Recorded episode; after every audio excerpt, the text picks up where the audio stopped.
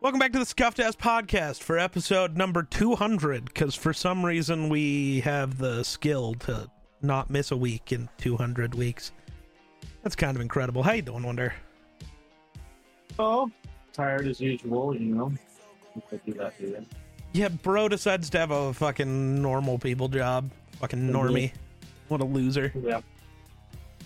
Yeah. He's probably more entertaining than me. He just doesn't try. He just goes to work, digs around in holes all day, plays with posts. Today I was fixing fence. Bro, you That's- work with water. What? What do you? Why are you fixing fence? You're a water guy, not a fence guy. We, when we had our tunnel collapse or whatever, a lot of t- a fence got wiped out, and also we had to remove a lot of fence so we could get our scrapers and our big equipment, you know, up and down the canal. And so landowners were contacting us wondering if we were going to replace their fence since we tore it out of there so that they could run their cattle. And so that's what I got to do since I have ample amount of experience doing fence. Sadly, because I hate doing fence, especially barbed wire fence. Bro doesn't like barbed wire fence. Well, I Oh, can't fuck. tell you how many times I probably should have went and got stitches after laying my hand and arm open or something like that from the stupid ass fence stretchers that are dangerous as hell. Why didn't you go get stitches? Because I just had super glue. That's really dumb. Saves me money. But it probably doesn't. Can't wait for there to be some bigger problem, but now workers' comp won't pay for it because you were a fucking idiot and didn't report it and didn't do a, the correct thing. That's that's how life works. You get injured at work, but you don't report it. It you See, have to pay for it in the issue. future. That's that's the issue. It wasn't while I was at uh, while I was working, but it was for a farmer with doesn't have workman's comp. No, if you're still on the clock for work, getting paid for work, it is a at work issue. That is how that works. Mm, When No, when, not- when you're working at McDonald's and you're still on the clock, but you're cooking a burger for yourself or for a coworker and you burn your hand off, that is still an at work issue. You are still at Right. work, actively doing work. You But when you walk outside to take farmer- somebody to What do you mean when you work for a farmer? you might as well be working for like yourself. If you're outside just doing your own damn fence work and you hurt yourself, that's were, not were your work. hours still counting towards your at work at your job? Were you still on the clock? yeah, but and work told the- you to be Who's there? Who's gonna pay it? The, the farmer? work your job, you fucking He ain't gonna pay shit. They're the ones who sent you there. This is all on them. I know you're. Oh my god, you. No, I, I understand that. I understand that, but but they're not gonna pay for it. You think they're gonna be like, oh, we'll just go use some super glue. That's not how it works. It's not like working for a corporation or McDonald's or Yes, it is. Those laws are still laws, you dipshit. I don't care what you think you know. Laws are still law. Just because you're too stupid and would fall for all of that isn't my problem. That's that's entirely a you issue, and it's tough, and I hate I hate it. Dolphins scored a touchdown. We're not watching that game. I just looked at the scores because well, Wonder decided to watch the game between two bad teams instead of the game with a good team and a bad team. it's because I already know the outcome of the good team and the bad team. That's not true. We've seen the Titans beat the Dolphins like every year ever. Mike Vrabel owns Miami. I don't think they own this year. we don't know. It's only seven nothing. That's comebackable. It's true. It's true. And we also know the outcome of Packers Giants. The Packers are going to win this game. Uh, AJ Dillon, you got to gain yards when you get the ball. Damn it. I, sorry, I'm fighting for my playoff life in a in my Run the North league, mhm. and I need mostly I just need AJ Dillon to outscore the Dolphins kicker. But running for negative yards will not outscore the Dolphins kicker. Yeah, no. Like just give me a touchdown, you know, just just a quick, you know, quick tutter. Um, so real quick, the the plan for this week is interesting. This episode's gonna be like kind of depressing, and so if you're like not in a place where you can handle some depressing shit, I recommend you wait on this episode and come back later, or just don't watch it. It is what it mm-hmm. is. I've so I've noticed this thing on the internet where like so it's it's the thing around the world. It's the stigma that men aren't allowed to talk about feelings about things, whether with other men to anyone, and you should never show the world that. And I call bullshit. And I think mm-hmm. Wonder does too. I don't know. He's here, Yeah. and I told him the plan for this episode a long time ago. He could have not been here. Right, right. So it's not my fault he forgot leading into today. That's a whole separate issue. But but he Hey, I knew didn't forget about the podcast. no, That's the and he knew part. pre this. He could have told me like I'm not comfortable doing that. Whatever. That Mhm. wasn't the plan. It was just like okay, cool, whatever. Um, but like so it's this thing of I don't know. I get talking about certain things on the internet is always a bad idea. There are Mhm. definitely certain things that have happened in my life that I'm still not going to bring up. Like it just Right. it doesn't it's not constructive for me or for anybody else. But I think personally us talking about the shit in our lives that has been bad, has been whatever. Um while maybe we don't, you know, we're not going to find answers by just talking to each other about stuff we probably mostly already knew. Mhm. Right. It's I don't know, making the idea of talking about things less scary to maybe the people listening. Maybe they talk to their friends now instead of keeping things bottled in or maybe they go seek out a therapist. I've tried that. So it's really hard to seek out a therapist though when you live in such a tiny fucking town. Hmm. Because I have a problem talking to a therapist that is friends with my sister. true. I know. true. I I I know there are laws around what you're allowed to say to people and what it, trust me it doesn't matter.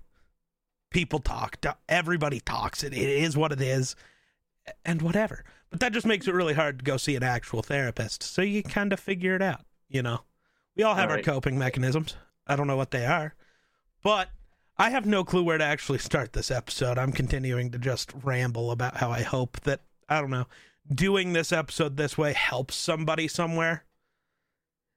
And I hope this episode is not somebody's 13th reason. That is probably not the last joke like that I will make. I am sorry.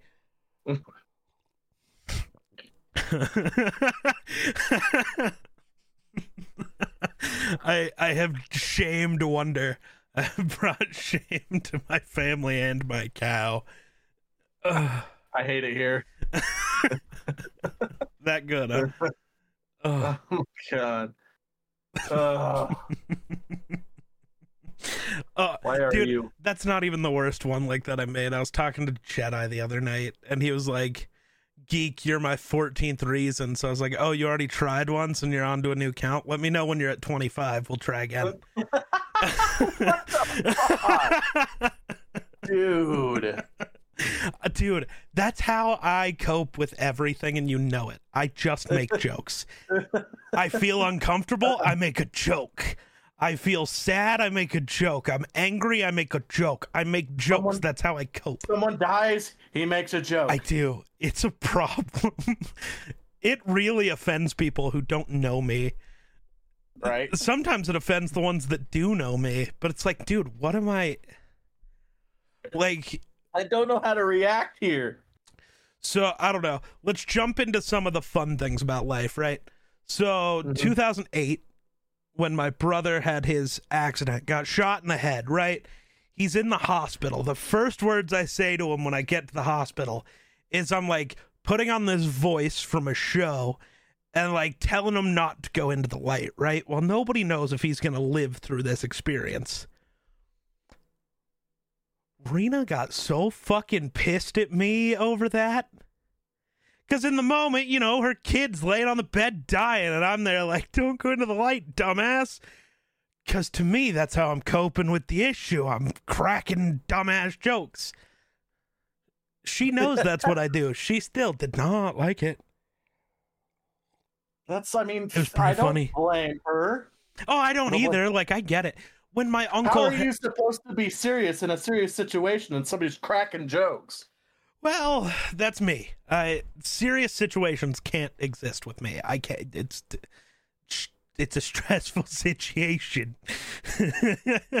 I don't sense no stress. I'm stressed.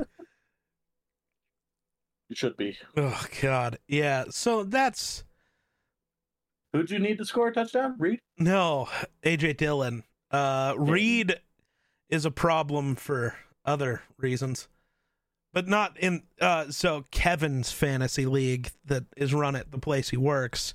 That's for money, but it also doesn't matter because he's basically guaranteed a playoff spot, so it's cool. Right. So, but it's also like I'd rather him win and have an easier time first Right. round. Better 'Cause, you know, yeah. It's that thing. If he wins, I'm getting the money because I built the team. So, like, I need him to, to, to, you know, it helps me if he does good. Right. Right. I remember how Maddie was because his team sucked in the beginning. Because I spent like a fourth round pick on Jonathan Taylor. Mm-hmm. And he's like, Yeah, my team just can't score as many points as anybody else. It's like, Yeah, because your best player doesn't play yet. Chill out. And then Jonathan Taylor came back and they won like every game. And now they're a guaranteed playoff team. I was like, It worked. Now I just need Jonathan Taylor to be healthy again. Yeah, no shit. That'd be big. Um, I need him too. yeah. But- Ridiculous. Anyway, back to de- back to depressing stuff. Sorry, yeah. We're gonna get sidetracked a lot. We are both ADHD. ADD, Yep. Mhm. dumbass, Something. deficient. I don't know. We're we're both here. Um so like I said, I really don't know where to where to start with this. I don't know how to have deep conversation. Normally, this happens cuz one of us is dealing with some shit and the other one of us just notices something off. Mhm. And I'm sure something's Yeah. been off with me for like a month, but whatever. I I'm just off Right. lately. Yeah. It's kind of what led to this being the episode for the podcast is just everything in my Mhm. head has been bad. I was like, fuck it, we'll just do a whole podcast episode. But Mhm. I don't want to be the only one talking. So I want you to say some things now. I talked about how I joked about my brother almost dying. Your turn. well, where where where do I start? Uh, do, do I talk about dead people or? Uh, you, you have an issue with I dead mean- people too? Uh, well, yeah. I mean, I started off my life from like one of my earliest like memories. Um, my Yeah. brother and I, we had a really, really, really good friends. We we had uh, neighbors, and who also had a couple of boys, and they were all in my brother's class, and they were older. I was pretty young at the time, and this is like a brotherhood. Like we, you know, we did everything together. We worked together we hunted together, we fished together, we got in trouble together, everything, you know.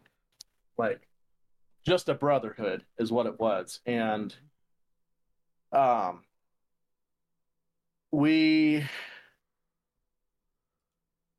I can't remember what exactly caused issues to, you know, lead someone to go down this road, but um everybody says it's over a girl, which probably not. I think I think it's it's probably not true. Over you know, that's what everybody says. But you know, I, I know my brother knows something. He just won't tell me. You know. But Yeah. anyway, um, I remember.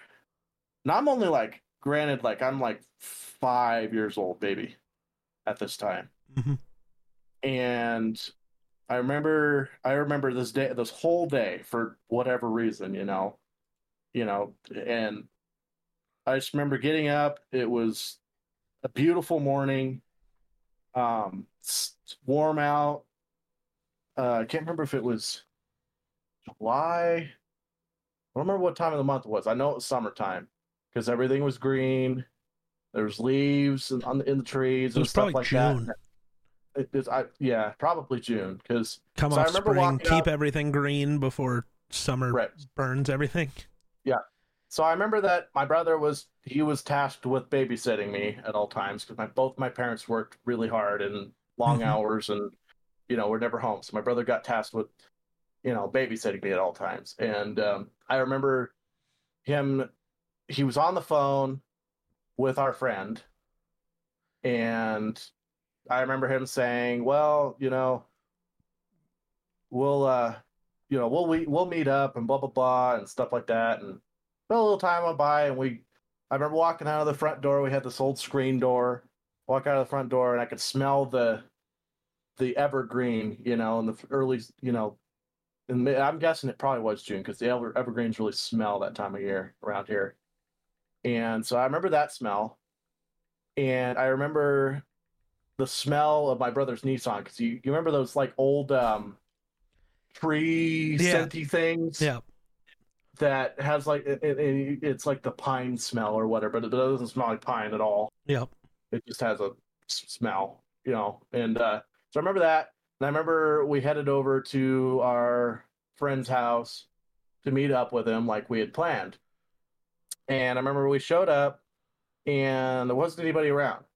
And our friend's car was gone. And I remember he drove this uh, maroon, like uh, sunburnt maroon. I want to say like an old Pontiac or something like that. It was Yeah. a car. Yeah. And it was a it was a four door car. And um uh and I remember that was gone and my brother was like I remember my brother going, Man, well that's weird, you know, he's kinda like we're supposed to meet up and he's not here. Right. And his dad, who was not, you know, you know, not not the best father in the world, let's just say. Um, that's putting it lightly. Um, Sure. was there, and I remember my brother asking him, "Well, you know, where's our friend at?" and blah blah blah, and the dad was like, "Well, I, I thought he was headed to meet up with you guys," and uh, my brother goes, "No, we were supposed to meet here." And he goes, "Well, what what was he doing?" And he goes, "Well, he was loading up a a rope in the back of his in his into his trunk, and uh, you know." headed off. So I just thought he was head. You know, you guys were gonna go make a rope swing or something, or you know, as they've done before. Yeah. You know, they they do that stuff. You know, well. So my brother's like, well, that's weird. You know, we didn't much, we don't think much of it. You know, Sure. my brother's like, well, I wonder if he went down to because they had this one spot that they partied all the time. You know, it's where they could go to get, you know, young kids could go and drink and not get in trouble by the law, you know, like that. And, and it was just like it was also next to the, you know, right by the river, so you could fish and have a campfire and stuff like that. And uh, we all called it High Banks. Mm-hmm. And um, so my brother's like, well, I wonder if he's at High Banks. So we, you know, we didn't think much of it. So we just kind of cruised along. And High Banks isn't really that far from where, you know, our friend lived. And um, we cruised along. And there's this two track road that you turn off of. And you, you kind of go down this hill. And I remember, you know, I was small enough, I couldn't see over the dashboard of the Nissan. And I remember the windows were down, you know. And I remember I could, you know, I could grab a hold of the window and like you know pick my head up and over and, and i could see out the passenger window. And i could barely do that. That's how small i was. And um uh i remember we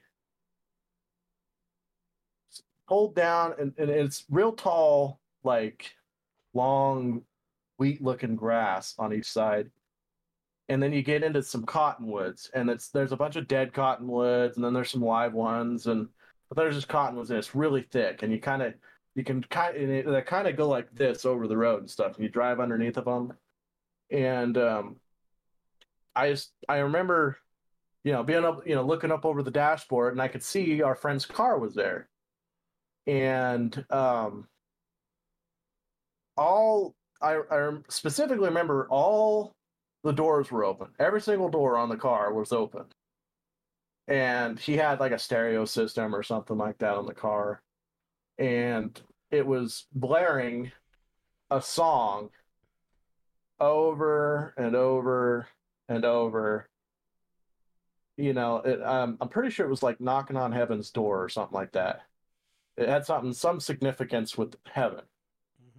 And I remember that the trunk was open also.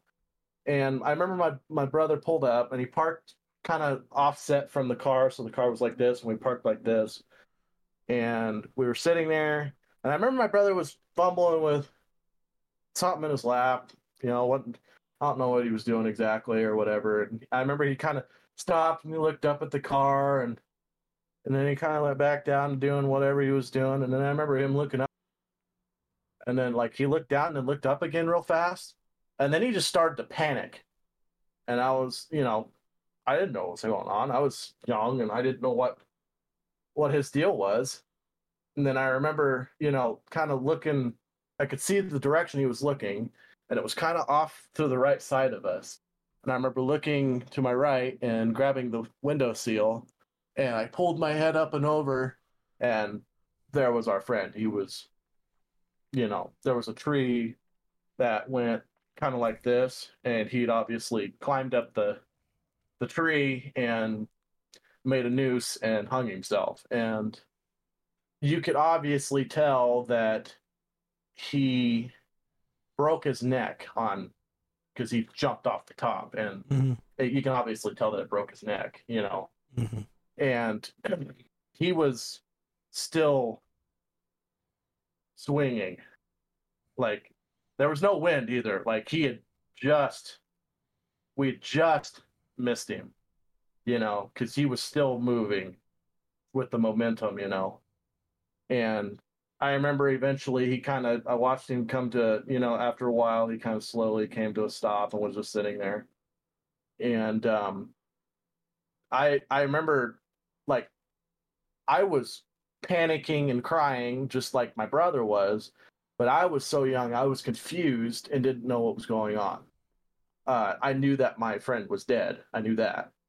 But I was so young. I, in my mind, I thought it was like a big snake or something, Right. you know, was, had got him or something like that. So I was freaking out.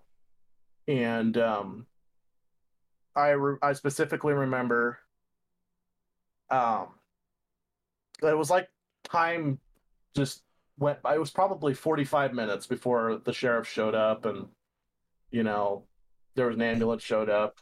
And I specifically remember the sheriff. Um, I don't know who's, what his name was, but I specifically remember, you know, because I was unbuckled this time. So I'm standing on the seat and I remember looking out the back window and I watched this guy. He was a real heavy set sheriff Yeah. you know, he kind of walk. He was kind of, you know, being careful and walking down the hill. Yeah. And he walked. I remember he walked past the truck and he looked over at us, and then he stopped for a second, and then he kept walking. And he, I remember he walked up to our friend, and he grabbed our friend by the back of the shoe. I remember he twisted him, and then turned him back to where the the face was faced away from us. And then I remember him turning around and he like shook his, you know, he was like nodding. And then I remember um, hearing like a commotion behind us, and our friend's mother had showed up, and she was distraught. And I can remember hear hear her saying, you know, "Where's my baby? Where's my baby? Where's he at? Where's he at?" And then I see that, and I remember her like looking over and she's seen him, and then she, you know, she collapsed to the ground and fainted right there. She, you know, Yeah. hyperventilated and then they had to put her on oxygen and and uh so then i remember at you know the sheriff took the statement from my brother and he he told us to you know go find family or go you know go somewhere else so they can conduct an investigation and blah blah blah so i remember we went to our gas station our local gas station at the time and it was still actually a gas station um and I remember Yeah. pulling up there, and I had it was my um, a baby my babysitter, and uh, I remember she just happened to randomly be there at that time when we pulled up to the gas station because my brother didn't know what to do. He was, you know, he was he just didn't know what to do, and um, Right. I remember he pulled me out of the truck and he asked my babysitter to he's like and I hated this babysitter with a passion. I don't know why. She was never she was nice, but I just I was scared of her. She was scary looking to me. You know, Sure. older lady. And uh, I just remember him can you can you take Colton, you know, this is what's going on. Can you can you watch him for a little bit until we get things figured out?" And you know, my brother was really emotional. You know, he just lost one of his Absolutely. best friends. He just lost a brother. You know, and um, the very traumatic experience for the both of us Right. and um, so sh you know she was like yeah yeah you know i can take it blah. and so she i remember the only reason i liked being at her house is because she had popsicles so that was the only time when i went when i went over to her house the only thing i liked about her house is she had popsicle and um, She had popsicles. so we we went we went back to her place and I just kind of remember walking through her front door and I went and sat on the couch and I just sat there, which is abnormal for me because I'm usually like a psychopath running all over the damn place, you know, and um, had a lot of energy. And I just remember sitting on the couch and just sitting there and staring. And she had like one of those old ass like antenna TVs, Yeah. like you know, old lady had a- you know, this back in like 2002 or something like that. Yeah. And uh, so I remember sitting on the couch and the TV wasn't even on. I was just staring at the TV and the TV was off. You know, it was just I was just sitting there staring at it. And then I remember uh, my babysitter being like, "Well, do you want a popsicle? You know, will that make you feel better?" And I remember, I remember saying yes, and then I walked with her to the kitchen, and she gave me a popsicle, and I sat at her kitchen table, and I just remember like I didn't even eat any of the popsicle. I just sat there and just like had the popsicle in my hand and was just, you know, I was just staring. You know, the only image I could see was this snake, you Right. know, who had killed my brother, you know, my best friend, you know. Yep. And so yeah, that was that was a lot. That that that's my earliest memories is that.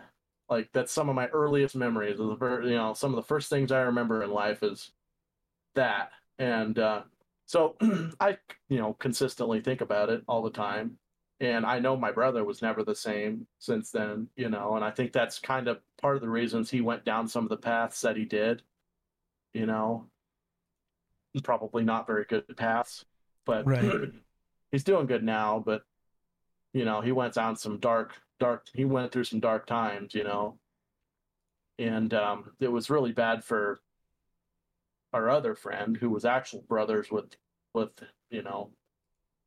And um, so it was, it was a i mean it was pretty bad. It was, it was basically all i thought about for Yeah. you know two or three years you know before you start finally getting to where you think about other things in life is getting you know hurried up to where you don't think about things you know.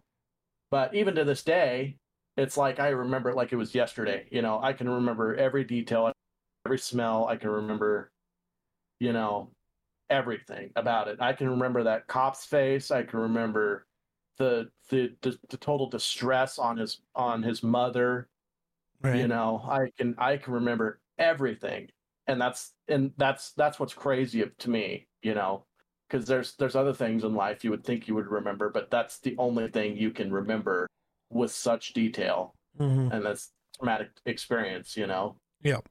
and um it it's it really sucks because you know our friend he was the the nicest guy ever you know? And he i mean he wasn't i, I don't want to say he was not all there but he definitely had some issues you know?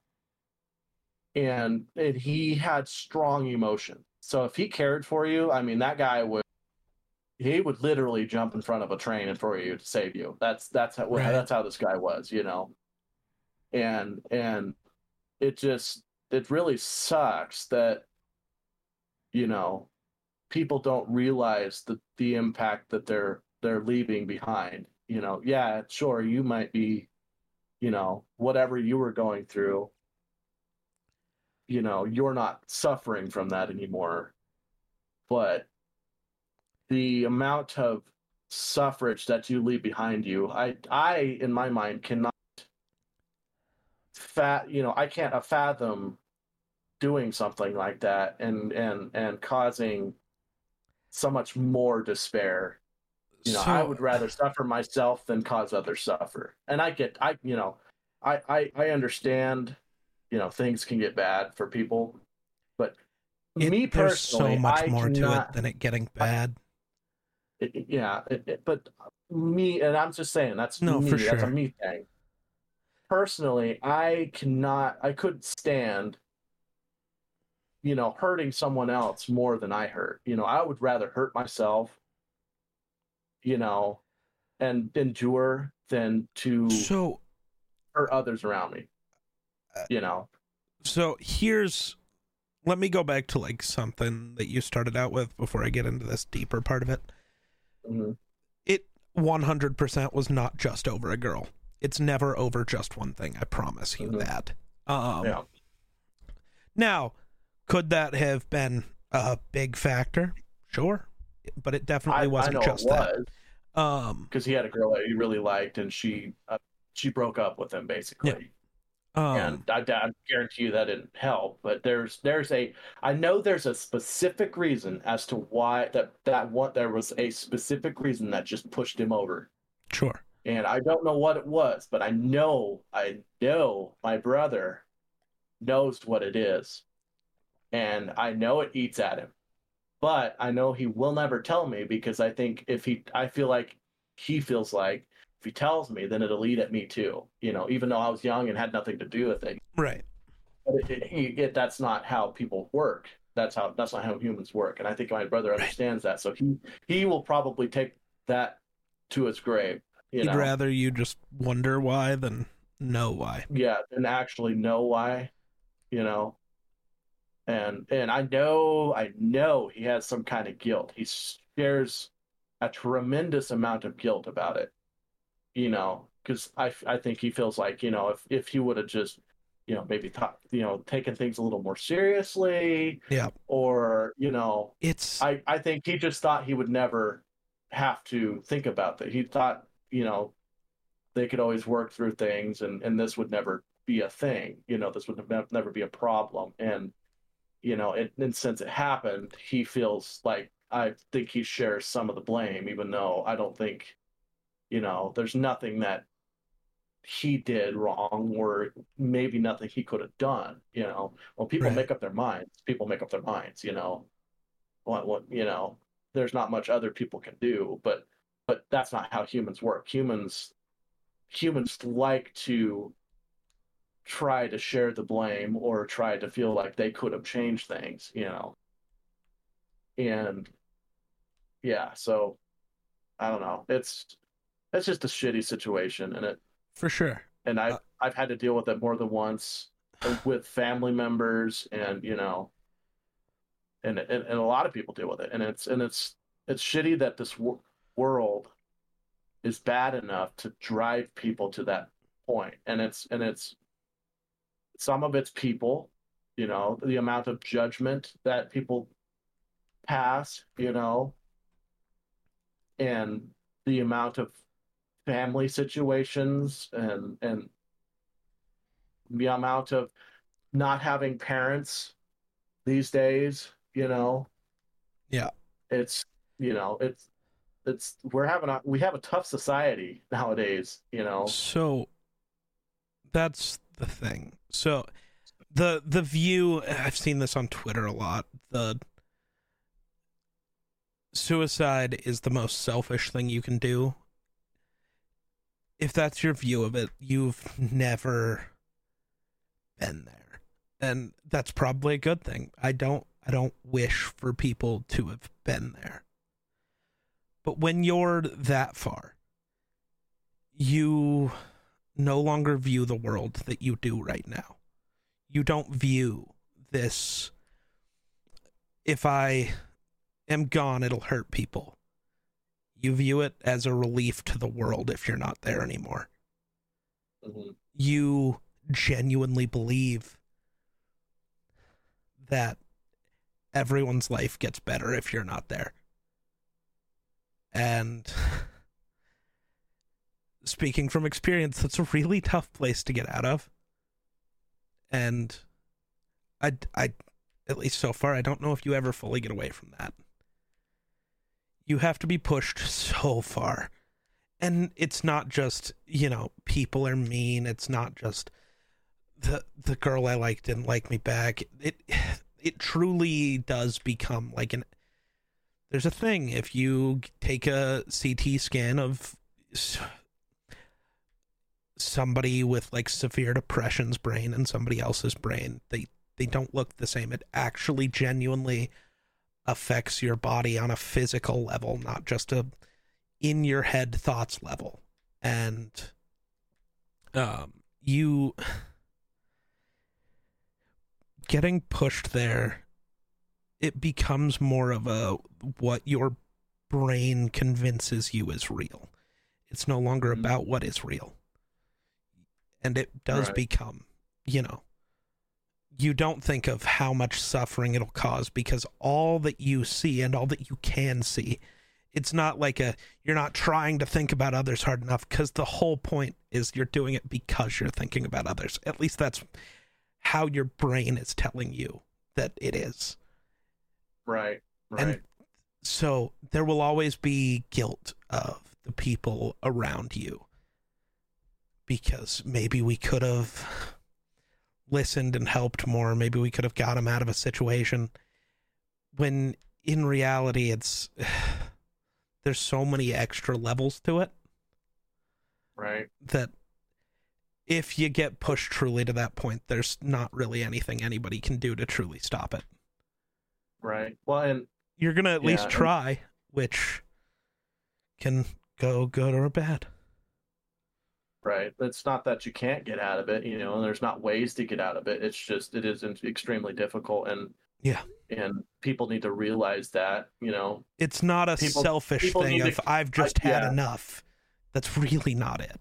Right. It well, and and people who say that, you know, I don't blame them for saying it, but it is obviously people who don't have never been there and they don't understand. They just it's too hard for people to wrap their minds around Yeah. the complexity of a human brain, you know. Well, it's And and we live in an area of the world and in a society where we live in a society um we're having mental health issues. While it's starting to be taken seriously there are still so many people who don't believe it as a thing. I have family members who don't you know get over it move on. It's not that bad or the whole well, what you're going through is not that bad. This kid over here has this. It's like that doesn't matter. right. That, And yeah, somebody else about it- always has it worse. That is how life works. That does not help. Right. Well, and the thing about it is, um, I, I never liked the idea of people just saying, you know, depression isn't real. Just get over it and be happy. You know, just be happy. it's like that's You not know, how it works. No, it, that literally, you, there's, you know, there's chemist, there's hormones and and things in your brain that that literally make make it so that you can't be happy. You know, Right. you might have a you might have a lack of dopamine in your brain that you know, you know that happy you know the happy stuff that makes you happy and Right. you know some people don't have that you know and and there's I I will say there's probably some medications out there that can help but that's not necessarily everybody everybody is different and 100%. and and everybody has a complex you know brain and a, a specific issue or maybe a gaggle fuck of issues Yeah. so I think you might remember a few years ago I was put on I couldn't tell you what the med was. I was only on it for 2 months.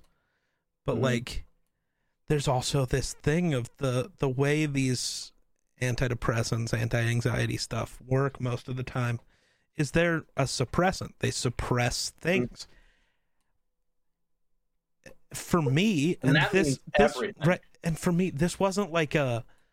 I'm not saying this is a side effect that happens to everybody because I know a lot of people have had great success using antidepressants, and I think talking to doctors and therapists about things and trying to find ways to fix it is a good thing. Every single medication for it I've tried blocks out like it feels like my brain is cloudy and I Mhm. couldn't come up with ideas and I was no longer creative and I couldn't joke and it's like yeah, Well, it yeah, may have helped yeah. with the issue, but it also took away the things that make me me. Right. Well, it also took away enjoyment too. Like you are just like on autopilot. Kinda, yeah. You're you're basically you're not sad, you're not depressed, But, you're, also, not, happy. Yeah, nope. and and and and my thing and and that's my thing you have to find something in life that really genuinely brings you enjoyment you know Yeah. Be- because the only thing that i think supersedes depression and and sadness is overwhelming happiness and so that's that's why I, always tell people who are having a hard time and i've had a lot of talks with different people I just tell them, well, what do you genuinely enjoy doing? What makes you happy? What can you do throughout your day that would genuinely make you forget about life, make you forget about, you know, the sadness and and the bad things that have happened to you throughout your life, you know? Because, you know, majority of everybody has something that they just love to do, you know, a hobby, you know. And and I I, I don't care what situation you're in you you have to focus on yourself you know before you focus on anyone else you know because that's where you start doing harm to other people is if if you don't stop and take time for yourself to help yourself to heal yourself then then you're not going to be able to help other people and, and you know me, I'm putting positive. everybody else above me all the time. That's what I do. yeah and, but but does, does it drag you down? Does it? I mean, Constantly. not exactly. It's, it's you feel like you have a lot of pressure and weight on your shoulders yep. to do good for other people, and and and I've seen you do it where you've been like, okay, you know, guy, hey guys, uh, my head's not there. I'm I'm gonna Yeah, take I'm a gonna break take a for a little while. I'm gonna I'm gonna you know I'm gonna I'm gonna just do me for a little while and not not try not to Yeah. work and and you know do anything that regards stream. I'm just gonna I'm gonna lay in bed all day and watch TikTok. That's Yep. you know I've seen you do that, and I think that's a good thing. Yep. You know, because Sometimes you gotta just too much, reset. you- yeah, yeah, exactly. It's like hitting the reset button. You know, I I even do it too, and I am not that bad. You know, Right. you know, yeah, I have depression, I have sadness, you know, but I am not nearly Depression and sadness bad. also aren't exactly the same thing. right. But to to I'm- me, I'm- that's why I categorized them as something. Right. as Uh, that's fair. different Things. That's fair. Because there is a difference. So I get into this argument a lot. I'm so sorry. I get into this argument a lot with people who live around us because, you know, mental health is still viewed as one thing. And it's like, we'll just stop being sad. It's like, it's not always just that. It's just like, Mhm. it's not that you're sad. It's not that you're even unhappy. It's like, it's, it's an empty feeling almost. Right. For some people, it's an empty feeling, and in others, it's like a feeling of being engulfed, like like Right. you're in quicksand and, and everything's just Everything's closing, in closing. around you. Yeah. And you can't escape it. You know. Yeah. It's like you're claustrophobic, and and I and and this is what blows my mind. So there's twelve employees at my job, and seven of them are on. Well, uh, we joke around. We call them crazy pills, which are antidepressants. Yeah. You know, we call them crazy pills at work just because we joke. You know, Sure. but seven of us out of 12 are on antidepressants. Yeah. That's that's crazy. You know, that that tells me that as a society we need to start working on changes. You know, Yeah. there's there's, you know, that is way too high. That's over 50%. Yeah. Of the people that work. And that's just my company. You know? And I think just how the amount of people that are on antidepressants these days is just crazy. You know, I It's think- just there's so many layers to it. It we live in a time where we are more connected to every other human than we've ever been in history. but we are also less connected to every other human than we've ever been in history.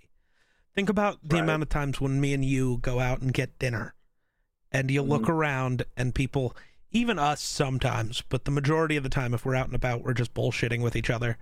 But the amount of Mhm. people who are just on their phones and not talking to the people next to them. Right, right, right. Like- Which I, you know, There's a lack of Yeah, I- connection everywhere. Mm. Even though we're all more connected than we could have ever dreamed of. There's a lack of genuine human connection. That's that's a big part of it. There's a Mhm. The stigma around seeking help.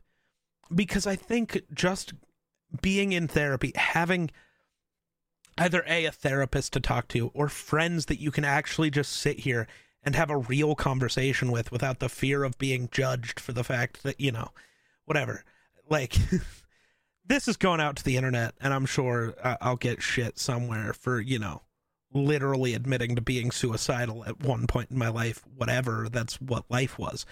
But like some people can't have that conversation with their friends from fear of it getting worse and being judged and everything getting worse by having that conversation. Right, and i think that even stems back to it's it's the stigma around mental health being i don't know the idea of being crazy. You're not crazy for having feelings or suffering from depression. Depression is not something that just happens. It's normally caused by something. And then when it goes truly untreated for long enough it'll just never go away. Right. it'll always live there. And and and here's a weird, like, a fun fact. Um, people who are extremely intelligent almost are always, dep- you know, depressed, and I find that intriguing. You know, I find it just awful.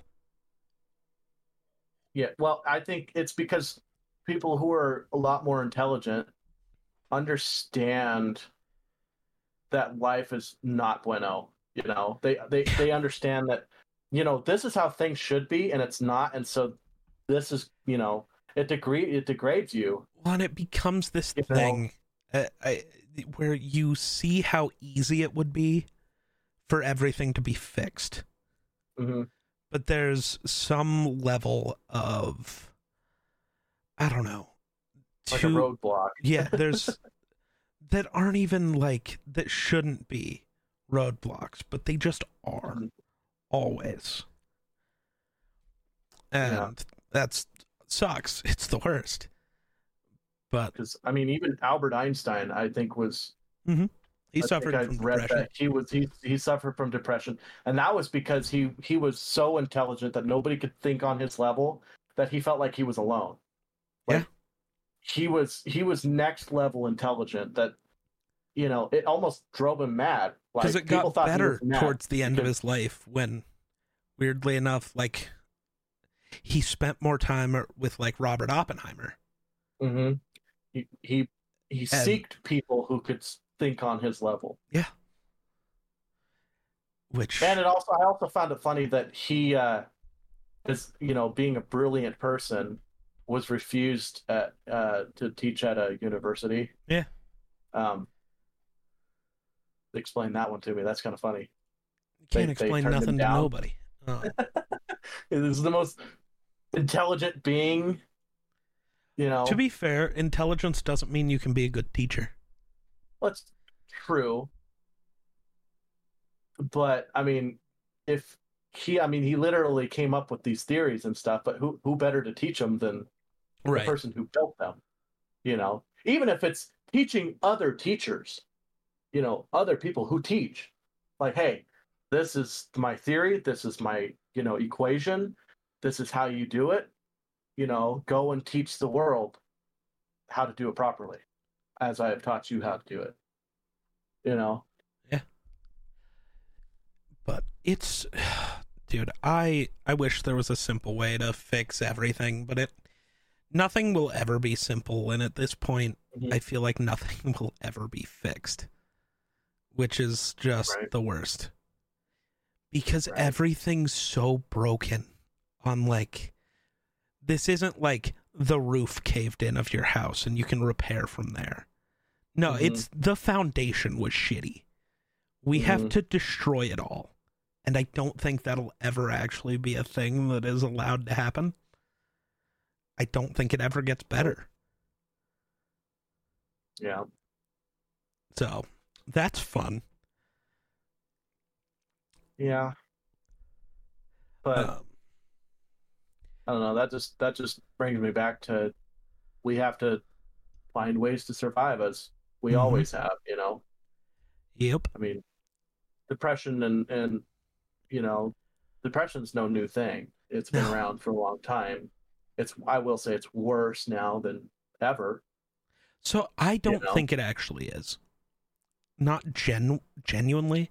I think the reason it seems worse now is partially because like the internet exists, we're allowed to acknowledge it now. While Mhm. not everybody will, more people acknowledge it now than in any other point in human history.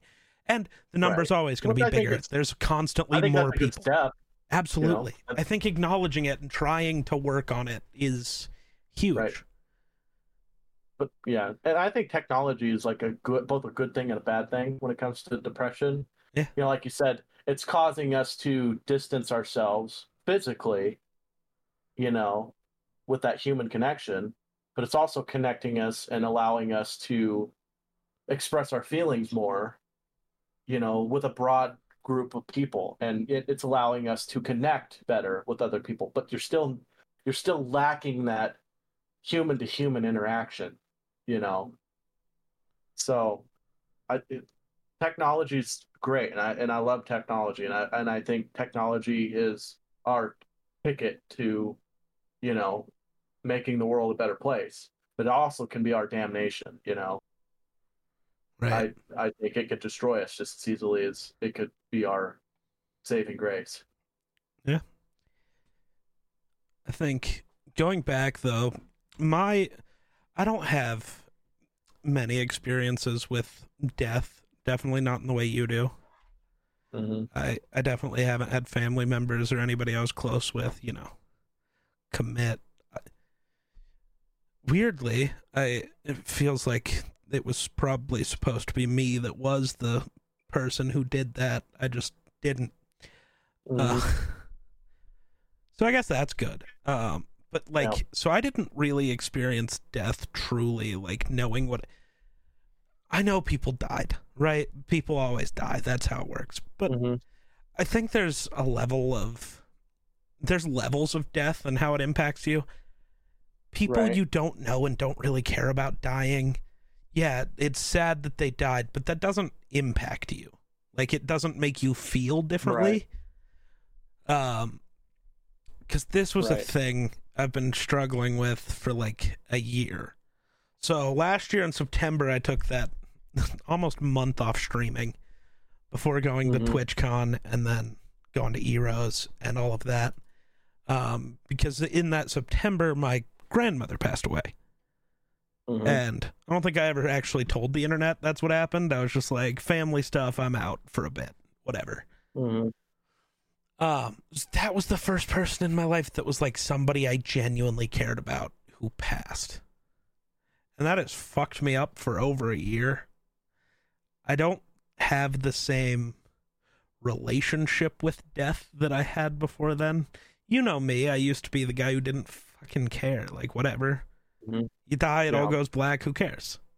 Now it's like a question that's constantly eating at me. Like, I truly, for over a year, have been going through like an actual existential crisis. Like, you look up what that means, that is it.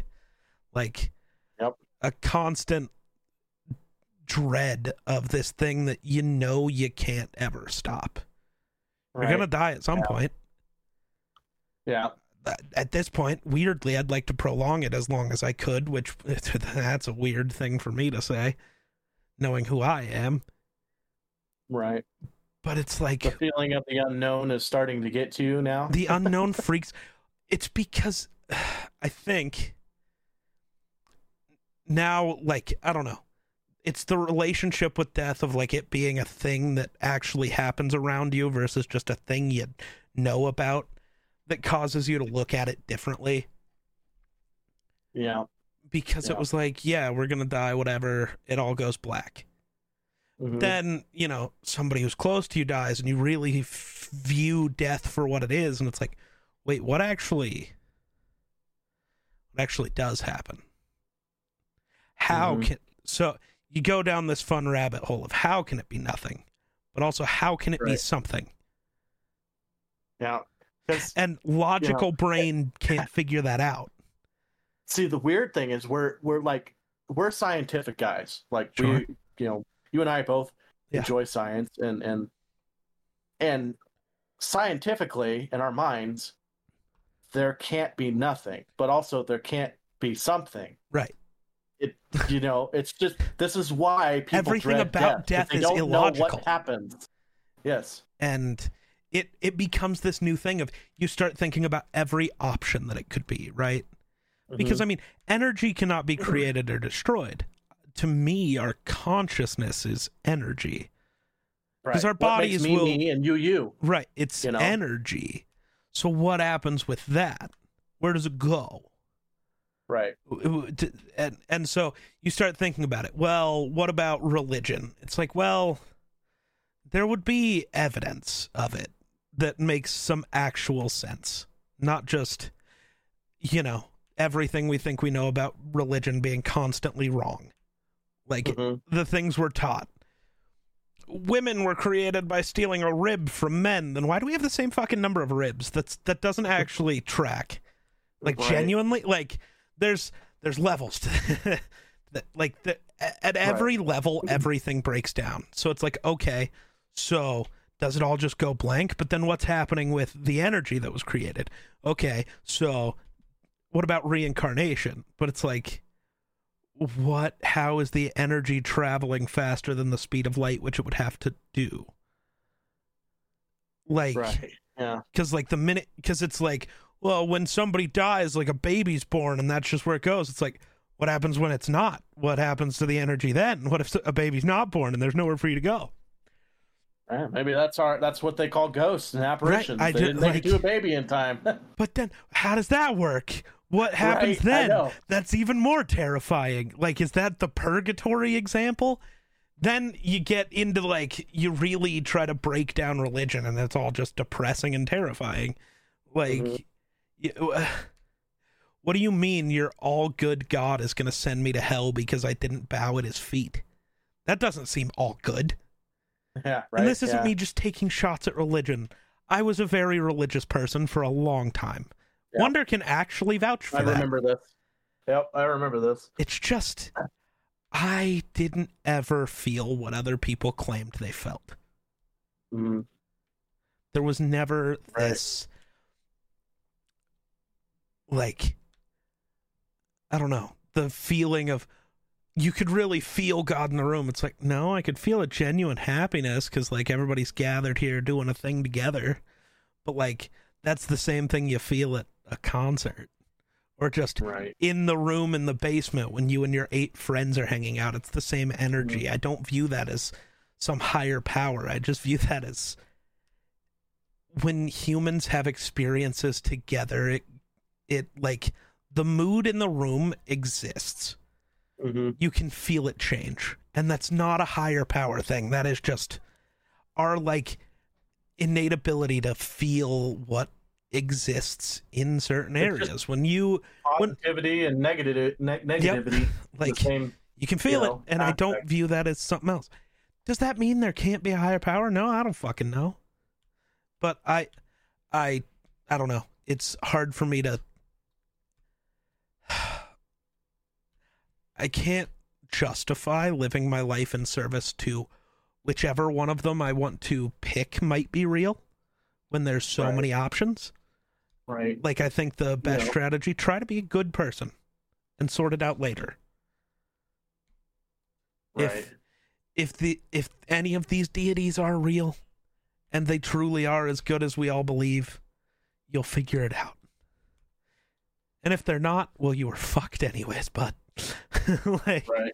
and if they're not real you didn't i don't know live your life in service and questioning what was happening you just lived your life in a fun way in a good way. Yeah. I just, it's crazy to me to think that, you know, well, so for example, th- over Thanksgiving, first thing in the morning, uh, we had a code blue call. And basically, that means that we have a person that's not breathing and it's unresponsive in uh, EMS terms. Um, and the guy did not make it, you know, Right. and so me and a bunch of other people had to pick him up and load him in the back of the coroner's vehicle and it didn't really faze me you know seeing a dead person and and then i got to think you know when I, after it all you know we were having a conversation beforehand waited for the coroner to get there went in there loaded him up brought him out, put him back in the coroner's vehicle, and then we went back down to the fire hall, which right across the street. Yeah. And we just sat there and talked, you know, just normal conversation, like going about our day, you know, and it, and it, it kind of, I got to thinking to myself, I was like, you know, there's people out here that, you know, would have seen this and had been mentally affected Yeah. for a long time like distraught and and can't handle the the scene you know and would have maybe had to seek therapy or anything like that just because they seen a dead body Yeah. And it, it's crazy to me that it was just another day and it, and i haven't even been on the you know you would think that you know people like that on the fire department or ems or anything like that who have been there a long time have seen a lot of stuff and they're used to it I have not been there very long, but somehow I'm still used to the idea of death. And I thought that was like, you know, in a, in a way, that's kind of fucked up. Like, Yeah. And and and and what was what I'm getting at is what's weird to me is you have had a very shitty life. You know, a harder life than I have. I've had a fairly stable life. You know, but I have encountered a lot more death in my life than you have. Yeah. And and it's just it's just weird to me to because you know death's just normal to me, you know. Right. And and it drives me crazy to think that I've experienced enough death outside of being a first responder Right. to just join first response and then not be affected by somebody who has just died, you know Yeah. and and it's it's and to me i i just have like like you know you had that you know that just that sense of like What the fuck? you know what the fuck Yeah. came over my body and and you know my other good friend you know he cody Yep. is also there and i could see that cody was definitely not used to this you know i could you know i could tell that he was nervous i could tell that he was uncomfortable you know he, he handled himself really well i'm not saying he didn't handle himself well Right. did what he needed to do. You know, he he was actually there before I was. He he was actually there when, you know, when they first got there. I came a bit later. You know, because I was unsure what was going on yet. You know, and but but he handled himself really well. But I could tell that he was extremely uncomfortable with the situation Right. and and and then that that's what caused me to, to sit you know just kind of like i don't know just a wave of weird weird feeling came over my body like dude how much of a fucked up life did i have that just death is just a normal occurrence to me you know i get death you know death is a part of life but there's so many people out here that just don't understand don't understand the, the significance of death until they experience it for a multitude of times you know? Right. Most everybody's experienced a relative or someone important to them passing. And i I, feel like didn't that's until I was 22. right. Right. Right. And and you got the luxury of having a young family. Yeah. you know semi young family i was an accident Right. and all of my family is ancient so i've lost a lot of family members throughout my life including unplanned deaths you know Fun fact I've been to more of his family's funerals than mine. Mm-hmm. Like I have zero grandparents alive. I am losing my aunts, uncles, left and right. You know, my family's old, and they're you know, I'm going to. Ex- that's the that's what sucks about being, you know, born when I was born, is I'm going to experience a lot more death than most people will. Yeah. You know, just by me being born later in life in people's lives than than normal, than a twenty, you know, a twenty year old couple, whatever. And I've had less time to prepare myself for people leaving my life. You know, Right.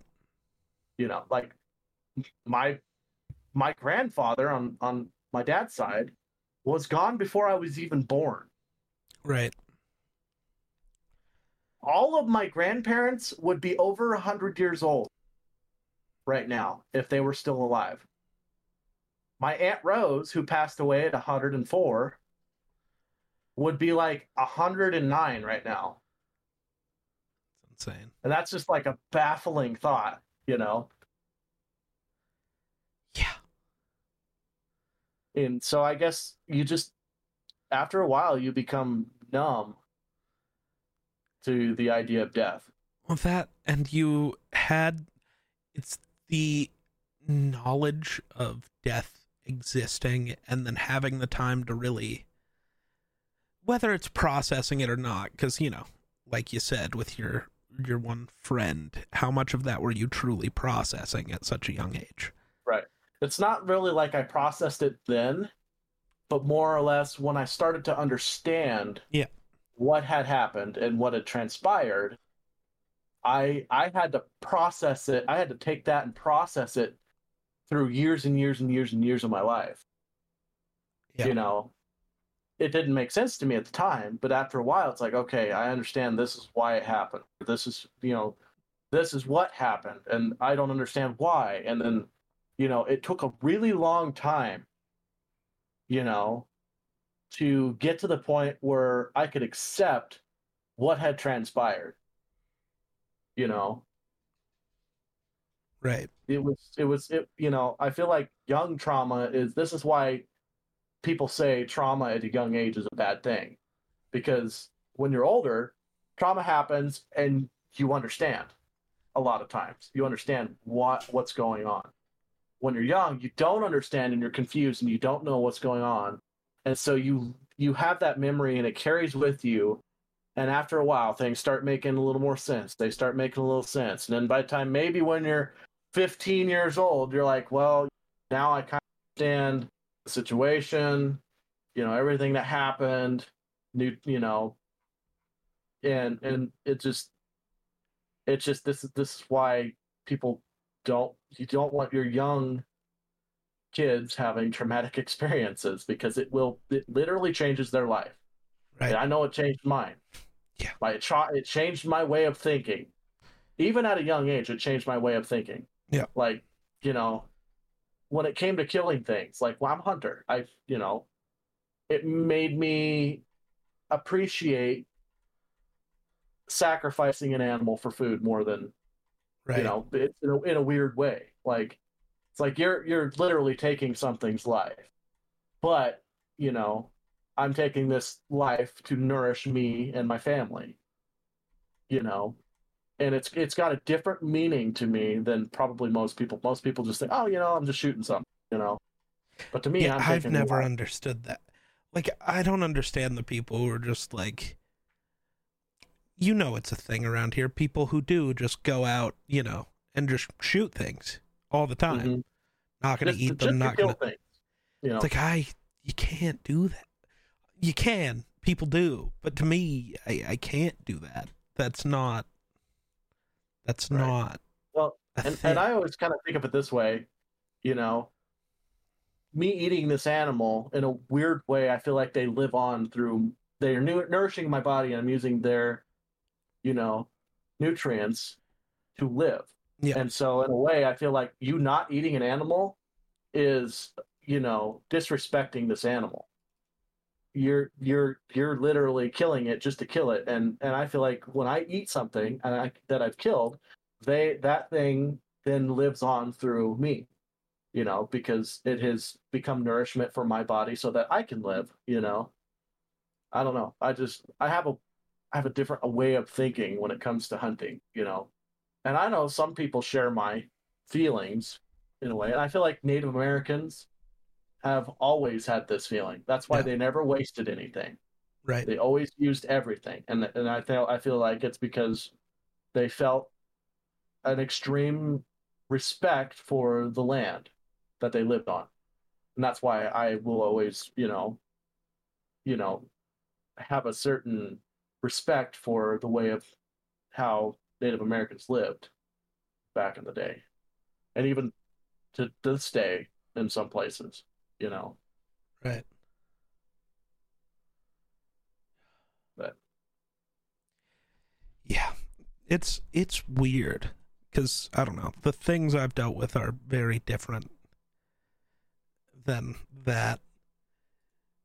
But it is you have dealt with a lot more death than I have, and probably will for the foreseeable future. At least there's also this whole thing of how my like my family situation's different. So Mhm. you are closer with a lot of your extended family than I ever will be. Right. Right. Like there's an entire half of what should be my family that's like not even a thing. Like I don't know them, I don't talk to them. I, they'll pass and it's okay. It's another Tuesday. Somebody somebody passed. And the people on my side of the family that I am close with probably aren't barring like accidents, they're not going to pass for years. hmm Like so that's very different. Like my grandparents are gone now. That's it though. Like and only one of those two was somebody that I really cared about. And I don't know if it's you know the fact that being it's not just adopted because I was adopted into my family still. Like I I didn't join a random family. hmm But like half of my adopted family, they don't mean something to me on that level. They'll pass and it's like that is very sad and I will feel worse for the people on that side of the family than I will Mhm. actually feel. It'll be Yeah, more empathy more- towards the people who are affected by it than it will be me having feelings on it. Hmm Yeah. Um, so I think there's this weird disconnect because while I have family, I don't have the family life that a lot of people get to have. Even if you only had one parent, you are probably still kind of close with that parent's family. I wasn't close with anybody. hmm I'm just as close with Wonder's family as I am with.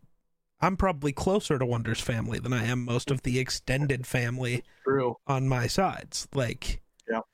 that's just what it is, and it's very Right. weird.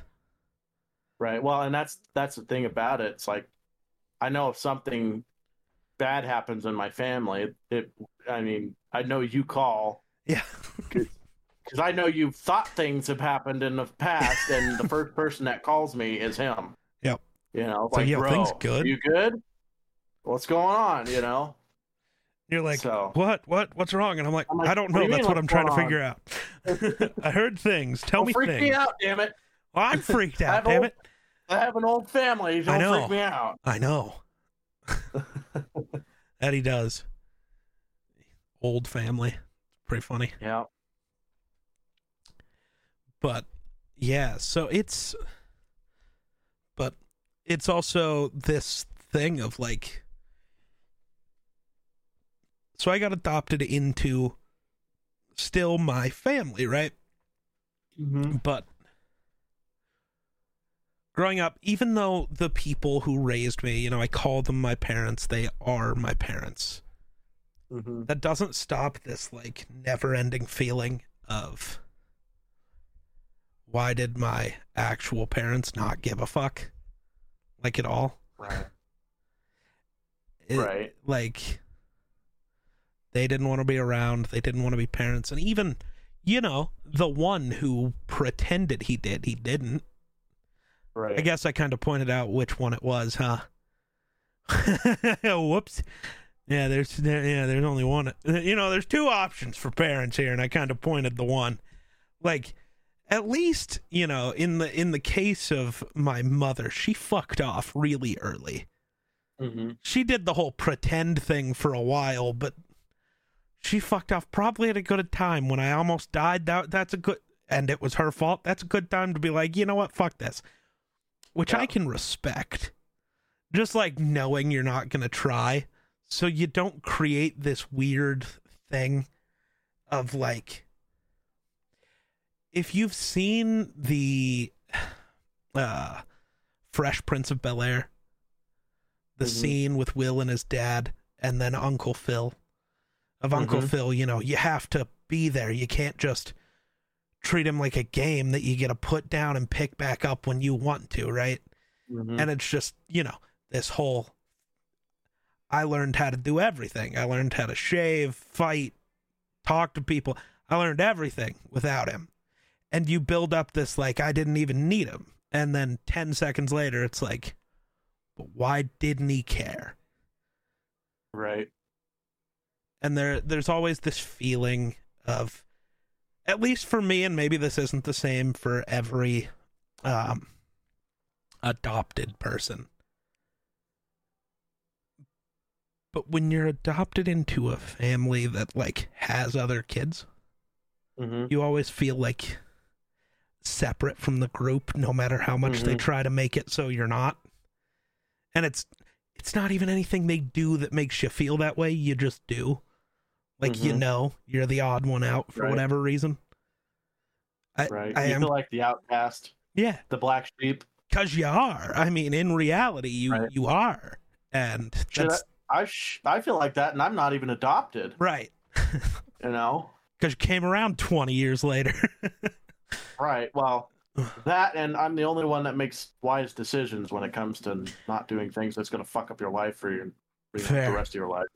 fair you that's know? not true you decided that- to be friends with me that's that's pretty big fuck up Not really. I mean, it's Uh. been a kind of a blessing to be honest. You know, I don't know about that. Don't lie to yourself. Well, You're gaslighting yourself now. I'm not gaslighting. uh, honestly, truly, like you Uh. know, you're you're wise in a different way. You know, Sure. like I got a lot of I got a lot of smart people around me. Sure. I got a lot of dumb people around me too. But True. but you are everybody most everybody around me has the same perspective pretty much we all believe the same way we all think the same way sure. you know you have offered you've got like that next level intelligence that offers a different perspective on life you know when you Sure. come when you when I talk to you, you you always seem to have a different perspective on certain topics that makes me think, yeah, I never thought of it that way. Right. You know, and and I know that's mostly from probably the experiences that you've shared in your life. Sure. You know, not not willingly, obviously, but Yeah. but you've experienced them Right. nonetheless, and so you can offer up, you know, different advice and different perspectives Sure. that I need. Like Sure. don't don't get me wrong. I love the shit out of my other friends. You know, I Absolutely. love shit out of Cody. Love shit out of my family. But they, they all tend to have the same kind of morale and same type of way of thinking. And you know, some of them, you know, everybody's a different person. I'm not Yeah. saying that they all No, completely sure. think the same way, but you have that next level of, you know, where everybody else kind of has the same view on things. You're like, ah, I don't see it that way. This is how I see it, and then that's like, That and our relationship allows me to well, be fully open with what I think Right. about things with you in a way that most Uh-huh. people might not because they're like afraid of how that'll go. Like right, right, things will happen with people in your family and I'll just or like the person you're dating. Maybe the current one, maybe not. I'm not going to give you more clues. where I will just be like, "Yo, that's not like actually not cool." And Mm-hmm. it's and it's like it's Oh. from this perspective of just I just end up watching how things work out for people a lot. Mm-hmm. right. And it's like this is what I you're going to do what you're going to do. Everybody always will. But I'm Mhm. more willing to just be like this is how I s- see and this is why it's so fucking not okay. And Mhm. from there we do whatever we have to do. The fuck? yeah, I really And- hate that new rule. I'm sorry. I just watching people make a fair catch at the 1-yard line but getting the ball at the 25. That's not okay. Yeah. Ruins the sport. I'm sorry. Back to real conversations. and I will say that although you know I do enjoy your different perspectives, it doesn't mean I always agree oh, with Oh, God, no. your perspective. If I, I if we always with you a lot. agreed, we wouldn't There- be friends. It would get really right. annoying. I Neither of us, I think, just want yes when I disagree. Right. Yeah. Nobody, yeah. I think having just yes men as your friend group that will agree with every move you make is so stupid. Right. Like, Right. if you're going to be my friend, I want you to be able to call me on my bullshit. Good, bad, Mm-hmm. indifferent. Like, hmm just because I do something doesn't mean you should agree with it or like it and you should tell me Mhm. about it. Right. Yeah, Yeah. we disagree a lot. That's like a whole. Yeah. That's why this podcast exists, so we can Kinda, argue yeah. about stupid shit. Yep. I didn't bring enough drinks, which is fun. I've run that also. Yeah, at least you still have something. I finished my coffee. Yeah. That's all I, wish brought for some reason. right now Why can't you drink coffee? because it'll keep me awake longer than I need to be awake. True, I already planned to do that anyways because we've. I don't know. We're talking. That's how it goes. Hmm But like, I don't know. Trying to think of other fun things to bring up. I know both of us had a shared experience in school of being uh, hated by everybody. Yours changed the very last year you were in school, which is fun. Yeah, it really Well, changed. you It also stopped- You also stopped running around on all fours biting people's ankles, which probably helped. That stopped in sixth grade. 11th grade, but yeah, moving on. Sixth. I started running people over with a push bag uh, Ah. after that Ah, instead of biting them. nice. Yeah, He was Yeah. a little demon. I was. Didn't do I was. anything to me though, because we were asked for some of the judgment. I asked for some oh, of the you judgment. but- definitely asked. But for when I finally did mature and was a decent person, it wasn't crazy. Everybody just thought I was still crazy. You know, It's because he's crazy still crazy. Well, I started to go to the weight room and got tired of being the small person that people picked on. right. You know, I was pretty skinny, and then also I started farming big time and doing a lot of gated pipe, which bulked me up, and I gained a lot of muscle in a short amount of time. And then all of a sudden, I got into, I started shining in sports, and. And basically people who didn't like me, I started shutting them up, one way or another. Yeah. I never got that lucky in sports because Mhm. for where we live, it was kind of about luck. Mhm. You got a shot at, you know, playing quarterback, which is like the thing that made people like shut up and stop talking about you most of the time Mhm. because nobody else could. It wasn't because, you know, it truly wasn't just a you worked harder and proved you were better in the beginning. You just got a shot because nobody else was good enough, so you might as well give this kid a shot too. Right, right. Well, I mean, they already had their idea of. They didn't expect me. Right. It's just in practice, things happened and transpired to where they were like, "Wait a minute, who the fuck's this?" But And and, There's- and even even before that, before I was not, I mean, I, I was on offense, but I was a right guard as a. I only weighed 155 pounds and was moving times my size. You know, I started there. That's when I started building. Con- like, hey, if I can do this on the line, you know, maybe next year I could be a running back. That's that was my goal. I wanted to be a running back. I didn't want to, you know, and then then they said, "Well, how would you feel about being quarterback?" Like uh, I was like, you know, I was kind of, you know, taken aback, you know, like, oh, uh, you know, because I'd never even crossed my mind. I never even thought about being quarterback. I want, and then they're like, well, let's let's do let's have you do some passing lane, and then we'll have you play how how well you flow with the offense, and that's that was it. They went, you're going to be quarterback.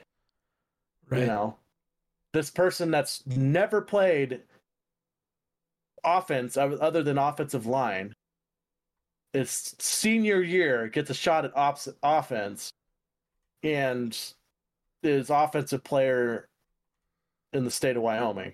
Yeah. So for me, I so I loved football. I was Mhm. never good at football, not really. Like I was fine.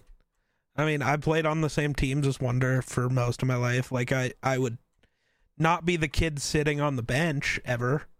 But I Mhm. also wasn't like good. The only position I ever thought I could be good at was quarterback. It's cuz I could throw and but I also had like the brain to like do the stuff that mattered. But Mhm. if I'm a, I'm a bigger dude, so you know there's issues with that in the way people look at it, and so never even got the chance to do that. Whatever, don't care. I was a good kicker though, Mhm. but that wasn't a th- thing that really mattered. Um, I was not good at basketball, though I loved to play basketball. I was not good at it. What I was Mhm. good at were soccer and baseball. Soccer had its whole own set of issues for after I moved schools the first time. I just couldn't play anymore, and that kind of ruined soccer. Baseball, being in such a small town, is what hurt me. Mhm. Now, earlier years of baseball, I always played anyways because I was just that much better than most people. This isn't me just trying to toot my own horn. I just was. Mhm. Um, but like moving into Legion, because around here we don't have like high school baseball. We just have the clubs Right. that you have to pay for Babe Ruth, Legion. Mhm. Throughout all that, I never got a shot, and it didn't matter. Right. one time didn't I the ever- right last name. the one time I ever got to play, I pitched in a game in Babe Ruth where it was a basically just a scrimmage, but we were uh, both teams treated it like a real game because it was like a bragging rights thing between the Babe Ruth, so like the 13 to 15 year olds or whatever, and then the Legion kids, which were all the like high school, the older upperclassmen uh, my coach decided that I was going to get to pitch that game. I f- firmly believe the idea was to embarrass me because this is going to be on the radio. There's going to be a ton of people. And, you know, I'm the one getting mad and, you know, standing next to him every game when people are making mistakes saying, if you put me in, that doesn't fucking happen. So I think it was just a trying to shut me up type move Mhm. and then I threw a no hitter against the Legion team that was the best Legion team in our state Mhm. on the radio and never got to pitch again. Ever. It's like that doesn't make sense. It didn't matter what I did. I literally was perfect and it didn't matter. Mhm. Well, Like- that's what happens when you make when shitty coaches make get you know turn into you know look like jackasses because so then they take it out on you. It's like, dude, uh, just let me play. Fuck. And that Trust just kind of ruined sports for me. I know. And that just kind of ruined sports for me as much as sports are still one of the things I care about most in this world. I mean, shit, we're sitting here and I'm watching football while we're Mhm. doing this. And Yeah, reading nothing Twitter. like being. Yeah, for me, nothing like being the number one offensive player in the state of Wyoming, arguably all class, and also extremely well on the almost got defensive player of the year also. And then you go into the Shrine Bowl and the in the Casper Star Tribune has you in the papers of oh you you know the biggest threats that uh, the South have is you know the, some guy from over here, this other guy, this place, a small town, you know, This these are their offensive threats. And then you show up and I don't even get looked at for offense at all. Not one little bit. Not even one play, not one and then so then you go to play the Shrine Bowl, and here I am nose tackle on defense. The smallest person. I'm arguing Yeah. I am the smallest person on my team. And I'm playing nose tackle on defense. Make that make sense. Right. so there was a lot of people in the Casper Star Tribune and from Casper Star Herald that were extremely pissed as to why arguably the number one offensive player in the state of Wyoming did not play offense. And the only reason that I did not get to play offense is because that year happened to be the neighboring town the head coach from the neighboring town. And all that coach seen all year long was wonder, wonder, wonder, wonder, wonder.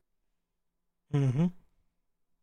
And I get it. He's trying to he's trying to make his kids shine so he they have a shot at you know college ball or whatever because there's a lot of people at there's a lot of college people at the Shrine Bowl because that's where your best athletes in the state of Wyoming are playing against each other and that's where people shine. Mm-hmm. And so I get it. I understand.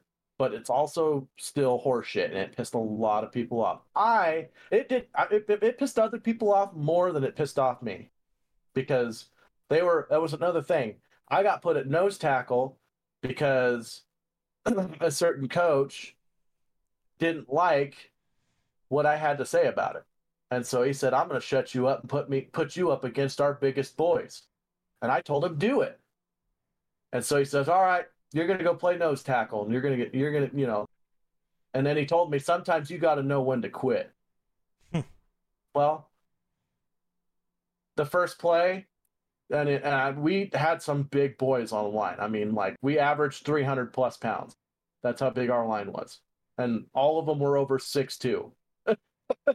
we were really big that year Right. and and I dominated the line. Little did that coach know, my original position I played ever in football was nose tackle on defense. And I so I already knew moves, I already knew what I needed to do, I knew the what not to do. And so the very first play I ripped and shucked. They put me they they you know and i remember them saying you need you know you need help you need help because we double team at the point of attack. And i already Mhm. knew that. And the the nose tackle made a mistake and said no i can handle him you know because he thinks oh i'm small. I'm gonna have a heyday with this small kid boy did i surprise him because when they called the cadence and that ball moved i was ripped and shucked through there and absolutely smoked our tailback.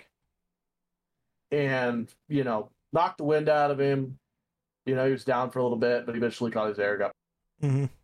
next play i went through him again smoked our quarterback which then the head coach was getting pissed at me because i was hitting our quarterback and he was like don't hit our quarterback next play i hit our quarterback again they could not stop me and after a while, the coach, the head coach said, if you do, if you hit our quarterback again, push ups or something like that. And I was like, I didn't care. I was making a statement against this other coach. You know, I was, he had genuinely pissed me off. And after the game was over, you know, I could just see, you know, kind of that coach kind of walking off, you know, kind of kicking his feet, you know, walking around. And after everything, you know, our practice was done for that night. I threw all my shit in my bag and I walked to the bus because there was a short ride back to the hotel that we stayed in. And Yeah. I walked up there, and the coach that told me to know when to quit was standing kind of by the door. Threw my shit, slammed the door shut, and I walked up into the bus, and and the that coach goes, "Hey, Wonder," and I remember I stuck my head back out the door, and I said, "Yeah." He goes, "I like the way you play football." and I didn't say nothing. I just walked back up onto the bus, and I sat there, and he never said a word to me ever again. I don't know if that's Not good or one bad, fucking but word. Not one word to me. The whole rest of the yeah. It's so dumb. The sports in small towns are really stupid. Mm-hmm. Because at least in bigger towns, the coaches are like genuinely just trying to win games and they don't give a fuck. It's like, whatever. Right. You're better. You're better. But in small towns, that really doesn't matter because as the coach, if you go against, you know, the popular family, that means everything gets worse for you in life, which was a whole issue for my entire life. Especially because the popular family had a kid in my class and we did not get along. Not at no, all. you did. Well, that's because he was the bully, but I yeah. it fucked with me a lot. Nobody ever really knew that though, because Mhm. I I wasn't the one to let it show that it fucked with me. I just sat there, didn't care Mhm. mostly. You know, until that one time I did care, which that was almost a really big problem. You know, until that must one time. the time you threw a desk at him. Yeah. No, that no, that was a different kid. That was Oh, different. well, Th- well, that that was the really annoying one, not the not the Oh yeah. not oh yeah. not the right. popular one that I almost I murdered. remember. Yeah. Yeah. Because it remember was that. your cousin who had to stop me from killing him. Yeah, yeah. Because only somebody in your family would be able to stop me, I'm pretty sure. That's true. My cousin wasn't a very big. He's built kind of like me, Yeah. and he's also just as scrappy. Yep. He's one person. He's one of those people that's like, you know, if you don't know him, he doesn't look like much. right? But I know him, and I would not want to tussle with him. I want him on my. I would rather have him on my side than, you know, Yeah. have him against me. Right. For sure. Um, yeah, that was school sucked. At least when I went to the same school as you. Yeah, and I it makes me feel bad that, you know, I couldn't do much about it because we weren't in the same Class. class. Right. So I, fe- know, I always felt the same way because you had to deal with shit, and it's like I I'd love to be the one there to like Mhm. you know.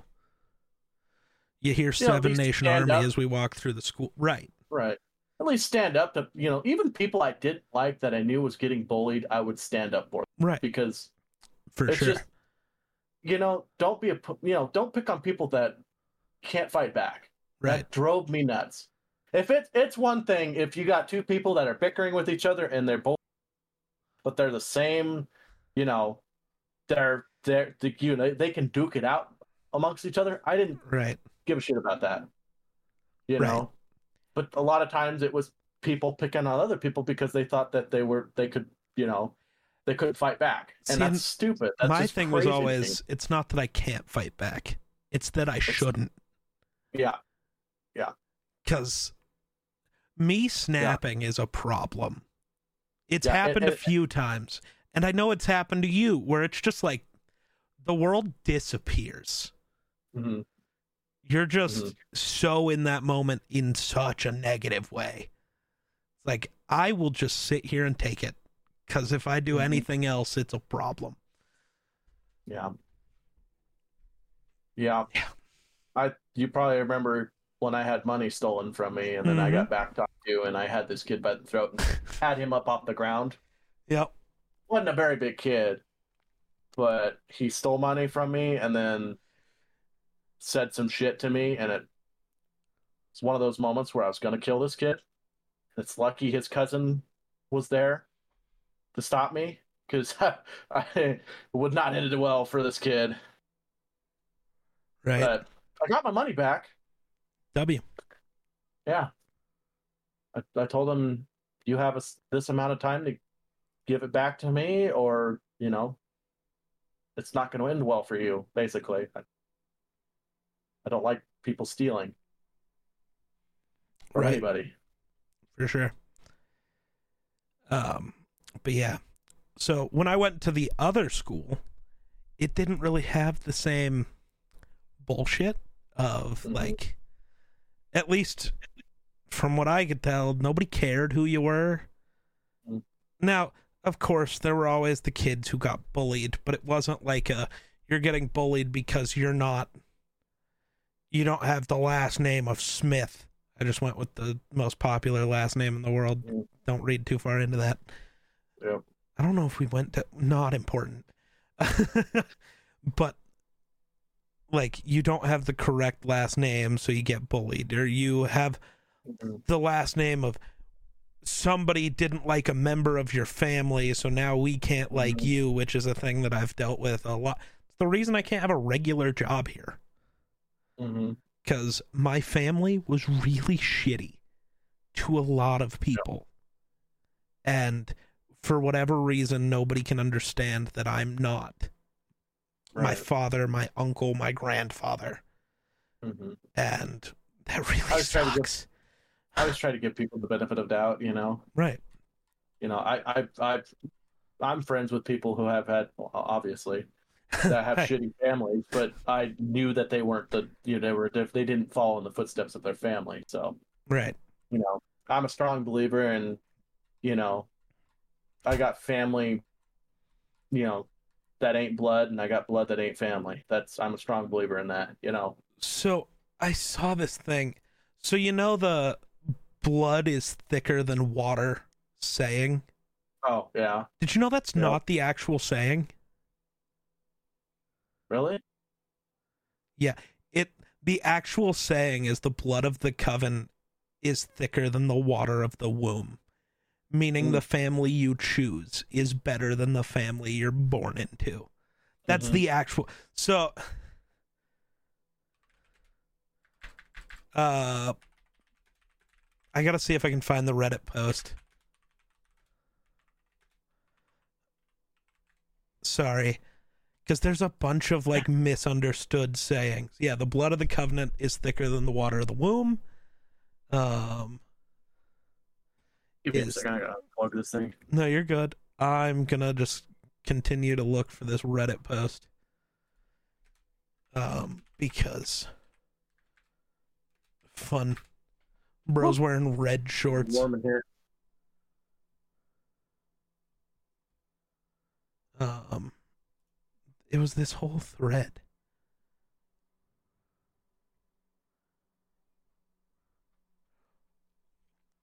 Yeah, so terribly misquoted quotes that people use wrong. The blood is thicker than water one. Then uh Jack of all trades, master of none. That's not how that ends. Mm-hmm. It continues with but oftentimes is better than a master of one. Because Mhm. being a hyper specialist is not better than just being good at everything. Mm-hmm. Or curiosity killed the cat doesn't end there. Curiosity killed the cat, but satisfaction brought it back. It's basically every one of these quotes that are like shortened like that. The longer version, if you just lived by that, would lead to like generally being more happy and more creative and more curious. And it's like they reduced them down to make you live in a box, which is like entirely what the world has become. I mean, it's the look at just going to school. They don't teach you the things you need to know. They teach you how to be like a good worker and never question anything, which is why I didn't do great in an organized school because I questioned fucking everything. I'm like, no, this is fucking stupid. What are we doing? The world's become tunnel vision. Hundred percent. Um, but yeah, the other school was better for me. I did better. I got better, and then I decided to switch back, and that's entirely my own dumbass fault because I thought the school you were at was the better school for trying to get into colleges, and switching Mhm. back to that school is why You I were- didn't go to You college. extremely wrong with that. It- I was switching back to try to get into a better college. Switching back is the reason I didn't go to college. Mm-hmm. Like actually. Yep. If I would have stayed Mhm. at the other school, I would have graduated early and probably been in college at the age of 16 instead of waiting until I Mhm. was 18 or 19. Like actually, Yep. which is just the fucking worst. That is the one thing I have ever looked back on like, man, that was a bad decision. Like I really made a mistake there. There are a lot of things that it's like, yeah, whatever, that probably wasn't the greatest idea, but eh, it was fine. That one really sucks. Yeah. but is what it is, you know. Um, Yeah. Trying to think of other fun things we've dealt with in our bullshittery lives. Oh, let's go. Oppenheimer's re-releasing in theaters. Oh, We're gonna have to take your parents to the theater. yeah. It's such a good movie. It's so good. Maybe I care because it's like super sciency and I like, but it's also not super sci. It's, I just like Oppenheimer. I took my dad to the theaters not too long. I, I really with me, no, you gotta you know. maybe move your mic. You're cutting out a little bit. I don't know It's like it's too doing far. that. Like it's I don't yeah, know. but But even when you were leaned up, it was kind of doing that. I don't know. yeah, I don't know what Maybe why it's doing that. all of a sudden. Sound suppression is just a little higher today. I don't know. I don't know, but um, yeah. I mean, I took my dad like a year ago Yeah. the movies, and then you know, I I keep wanting to take my, you know, Yeah. um, just right now it's probably not going to happen, but sadly, January I got too 5th is when it re releases. So oh, I might be able to do that. We'll Yeah. see. I also got to steal money from you at some point, but that's not important. Don't worry, Mm. I won't Oh, yeah. steal it from your wallet. I'll tell you about it and then you'll hand it to me. But Yeah, well, just let me know. You know, let me know th- I th- Thursday when we go to play darts, and I can just pull up ATM. yeah, that's been the thing is when I remember is a time where it doesn't matter. I could tell you about it now, but we'll both Mhm. forget by the next time it matters and we Yeah, see each probably. other. Yep, one hundred percent. Yeah, Yeah. but yeah it's wild. Um trying to think. So that's been a thing for me lately. I don't know. How often do you have a mental break? Like you just break? fucking lose it. Have a you know a night a day a week where you just like can't do anything. Everything's too much. You're just truly depressed and crying and um, it's all bad. How often do you get that bad? not as often now because I'm in a relationship with a good person that you know makes me feel good about myself. Some, you know, for the most part, and there was the I had a lot of them when I was single after What about previous relationship. during your previous relationship? Maybe that's going too far, and if you don't want to answer it, you do not have to. Because that was a very public thing on the internet, that relationship.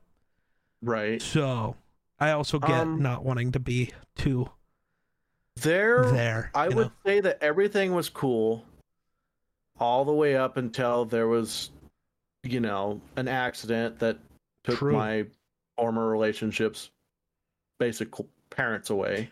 That's when a lot of and- things there started to And, change. and from and from there it kind of just spiraled down the toilet really yeah. because you, that that's you know, a lot of you know everybody copes differently Yeah.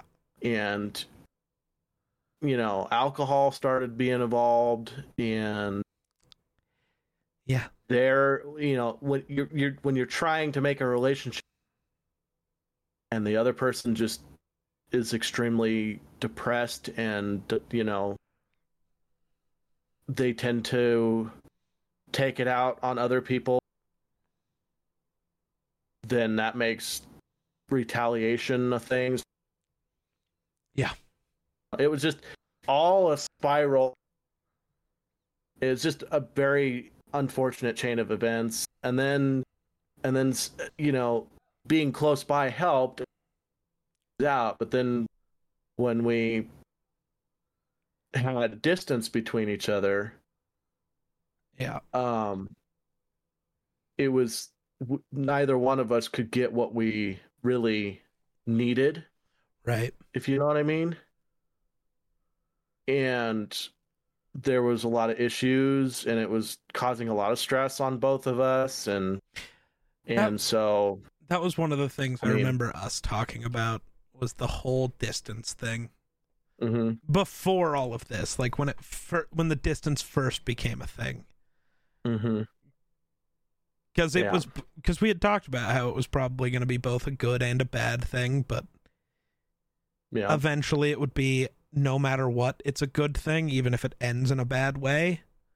Right. because you have to just there are things so it's this there are layers to relationships there are things you learn from being apart from them and there are Mhm. things you learn from being close to them and living with them and you Mhm. need all of those experiences before you can it's why when i see Right. people who are like we've been dating for a year and we're getting married it's like that's a horrible idea no Right. like But I will say that I'm, you know, in a way glad it happened. Although there was absolutely year and a, there was a year and a half where it was, you know, horrible to me because I just, you know, as a man, felt like I wasn't a man. You know, I just, I felt like I wasn't good enough. I, I didn't deserve anybody.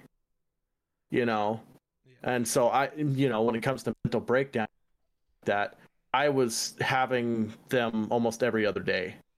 Like uh, you, you know, I hardly left my house for Uh, a year and a half. i know That the way you got out of the was- house was me dragging Mhm. you to do shit Yep, that was the only time I ever left the house.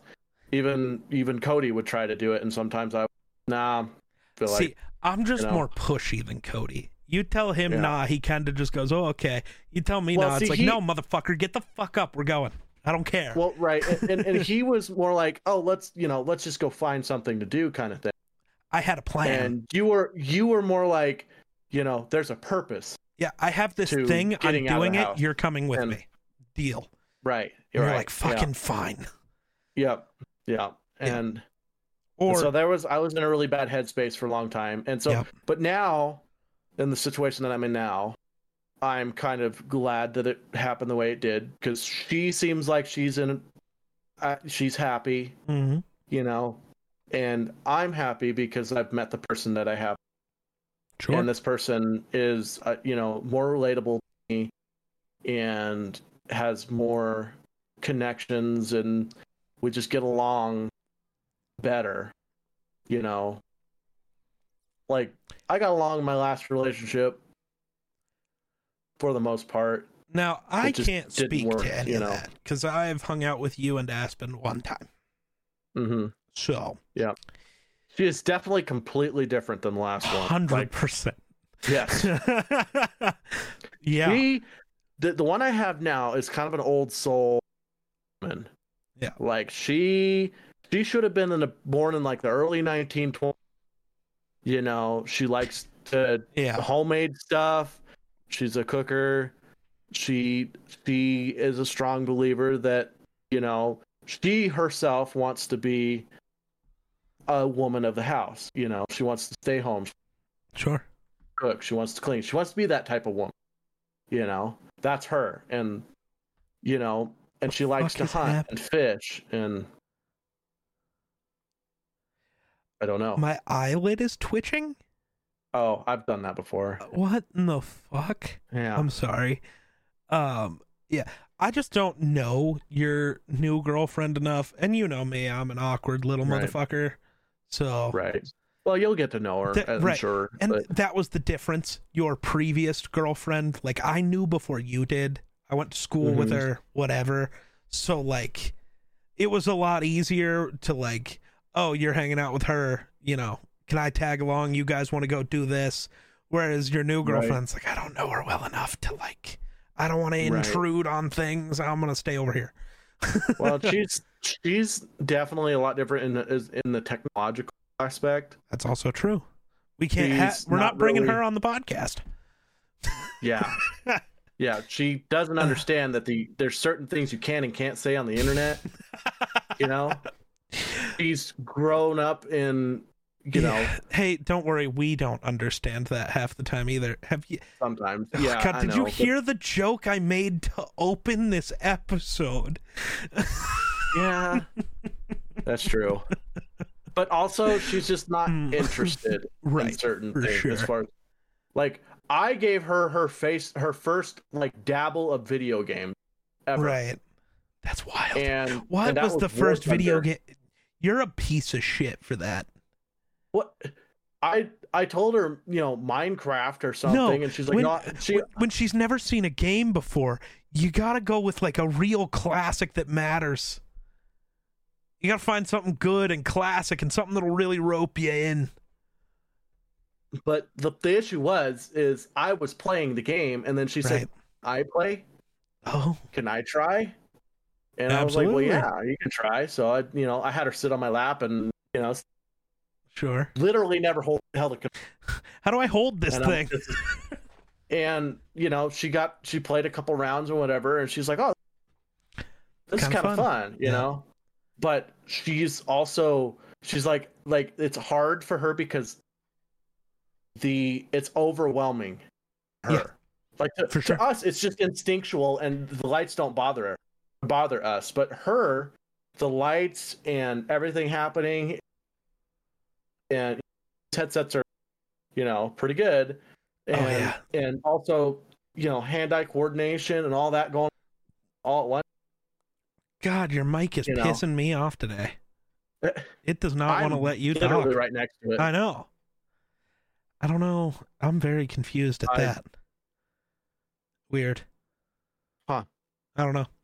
I I think it's something to do with Discord, or maybe it has an update, or I don't know. It's goofy, but but no, I'm at the point where I'm having a, a, a fu- I'm. It's been like for well over a year. I just have a breakdown about once a week. It's a good time. Yeah. Just Mm. middle of the night, randomly one night. That's why I uh, I'm not going to tell anybody what it is, but that's why I started a private Twitter so I can just post depressing shit when I want to. Ninety percent of the world won't see it, have no clue it exists, and that's pretty cool. The few that do Mhm. are the ones who, I don't know, seeing it a won't bother them, and b, like, I mean, I made it clear to anybody who found out about it, like, this is not going to be a good place. Like, this is Mhm. this is the place I go to be fucking depressed. right. So I basically don't log into it unless I'm going through it, which happens often for so many reasons. Yeah. You know me and my general feeling of everything that has ever happened to humanity Mhm. ever is my fault, yeah. and it is my job to fix it. I am. hmm I got this cool trait from my grandmother where I have basically every person that lacks empathy, their empathy went to me. Uh, so yeah, Yep. everything is just my fault. It was very tough. I was talking about because you know my father, garbage, Mhm. garbage person, Yep.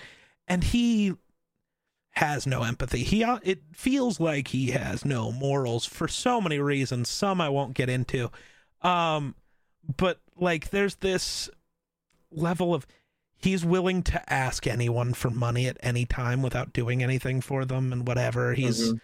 and then there's me, where part of my job as a streamer is to like shill out my merch and to shill out, you know, hey, if you have a sub, sub, and if you want to donate, do these things. And I like can't, even when we're doing a charity stream, I like cannot bring myself to ask for money. And anytime anything happens to anybody, I'm the one apologizing like it was my fault. And it's not the I'm so sorry that happened. It's like I'm so sorry I did that to you. And it's like I didn't cause this Mhm. but my brain can't figure that out, which is fun. Um, so that's always fun. Mhm. And then people see the way I yell at Wonder and think I'm a horrible person, anyways. It's okay. I yell back. Yeah, that's the point. We're each other's punching bag, and it's okay. We both get Yeah. it. And if it ever goes too far, we both also can go like, "Hey, fucking enough," and we both go, Right. "Uh, y- y- "Fair." Most times when it gets to that point, we just get quiet Yep. for a little while, and then it's like then it's like nothing happened. What the fuck is wrong? Usually, with like you? a five. It's like a five minute period where it gets all quiet, and then it's like, it's my- anyway. it- so anyway, have you heard about this? You yeah, know. it's my favorite thing on stream. We'll be screaming, and then, yo, you still coming over tomorrow so we can go get dinner? And uh, Chad's Yeah. just like, what the fuck just happened? And it's like, well, I don't know. He was being a piece of shit. And then we had to talk about dinner. Uh, it's Very abusive relationship. on both sides. yeah. Yep. But I don't know. That's the thing. There's not many things either of us can say that'll actually like Right. really matter. Unless I'm having a bad day, then anything anyone says really matters. Also, did you see what team is winning the game that we all knew how it would go? Yeah. I'm loving this. Tyreek got hurt. I- I'm not loving that. no. I want. Oh no. Yeah, I don't I don't know how bad. I just know it happened. Oh no. But yeah. Well, I just seen Ty- just it just popped up. Tyreek Hill something with. Apparently he's back in. He must be back in. nice. So I think Something popped back up. part of my reasons for my breakdowns is I do way too fucking much all the time. you know me. I Yeah. just work. That's what I do. So if I Mhm. finally take a long enough break where my brain functions, it just like explodes and it's a problem. Right. But it's yeah. also I part of it's impatience, and I know that Mhm. and but I don't know. I don't feel like I'm doing good enough. I don't feel like the things I'm doing are growing fast enough. I don't feel like the content's good enough. I like there's a level Right. I'm trying to reach and I'm just not getting there Mhm. and I can't figure out what the blockage is. Yeah. And then we post videos like the steak one and then it's like, why didn't that get views? Probably because it hurts my ears to listen to, jackass. Yeah. That was a tough video. Can't no ifs, ands, buts, or coconuts about that one. I'm so excited for tomorrow's video. I I if that one flops, it'll be a tough day for me. I like I love the thumbnail I got going. We got a good title. Like this one should cook, hopefully. Is that the one I had to take pictures for? Yes. Oh, good. I'm also excited for you to finally see the thumbnail for that one. It's gonna be a, it's gonna be a classic. Uh, it's so good, dude. Um, but yeah, there's this whole, um, so there's all of those pieces. Yeah. there was i don't know the other night a bunch of people got pissed off at me because they were just like getting angry about some shit. So I, I i voiced my opinion and suddenly i was the piece of shit. It's like that's fun. Yeah. yeah. That and i don't know i'm getting to the point where i just constantly feel alone which is fun Mm-hmm. i know you know how that feels Yeah. You just, Yeah, I don't know, you. you somehow have the ability to find a relationship. I do not, Yeah. which is I don't know. fun. I've had more experience, I guess. My my standards are also very weird. And I don't mean like the way people look. I really could give a fuck less. But if you bore me, it's going to be a problem. Mm-hmm. And that's a really tough thing to find is somebody that's not boring. Right. Well, especially when you're trying to get to know somebody. Yeah. Oh god. That and You this know? whole thing of how where we exist, if you want to try to meet somebody in real life, what do you go? You go to a bar. Well, I don't Yeah. drink. And if I meet somebody at a bar, what does that mean? That means they drink. So what? I, I have to go to the bar with them all the time? That's not Yeah. that's not gonna happen. Oh, Yeah. they're gonna be at the bar all the time? Also not a fan of that. Mm-hmm. Like that's pretty fucking lame.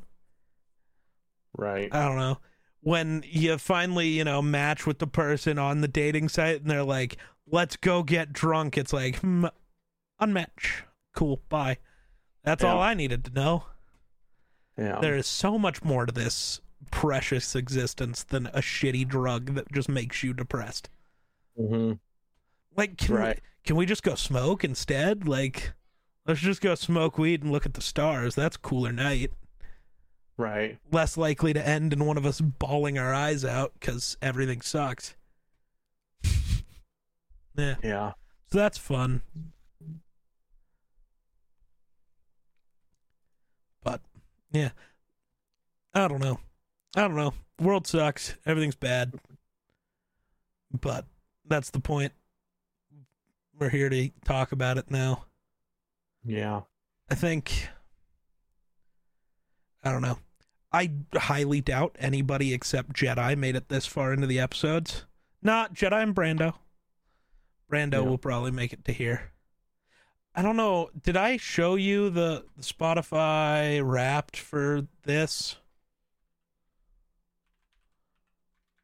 Mm, you might have. Or did I talk about it? So I know you talked about it. did about I it. post it somewhere? I don't I don't know what's going on. Honestly. Let's explore our Wrapped. Let's make sure this is muted. I don't remember if I posted about it or not. I should go check Twitter and see if I did. The scuffed ass podcast. We're doing a podcast. Got a poo in wonders cast. Uh, I finally figured out why I keep cutting out. Oh yeah. My internet's struggling. Oh. That's wunde- wunderbar. Yeah. Hmm. Weird. No, I don't think I posted anything about it, so that's cool. My internet's also having a moment, so that's also fun. I wonder if I know we're supposed to be getting weather rolling I was in. gonna so, say I wonder if it's just our company having a moment, yeah. which is fun. So this year, uh, your birthday episode was the most listened to episode this year. The one where Wonder gets older. Oh, it was apparently at least on Spotify. Um, Huh. It was streamed 143% more than your average episode. So that's fun. apparently Uh, people like when I age. Yeah, let's hear it for the new fans. Apparently, we got new fans. 75% of our average listeners discovered the show in 2023. Hmm. So, growth, I guess. It's weird. I don't actually know. Like, I don't know what the numbers are for this podcast. I don't know how many people listen to it. Right. I like see the YouTube numbers, but I also know we get more listens on Spotify anyways. But I Mhm. don't yeah. I don't look anywhere else. Like I don't actually look at the numbers on Spotify and Apple and fuck, we're on Amazon Music, we're on iHeartRadio now. We're we're at lots of places. Huh. Apparently our listeners have good taste. That's good. Um that's so weird. Why are you telling me that our our listeners mostly listen to rock, pop, and rap?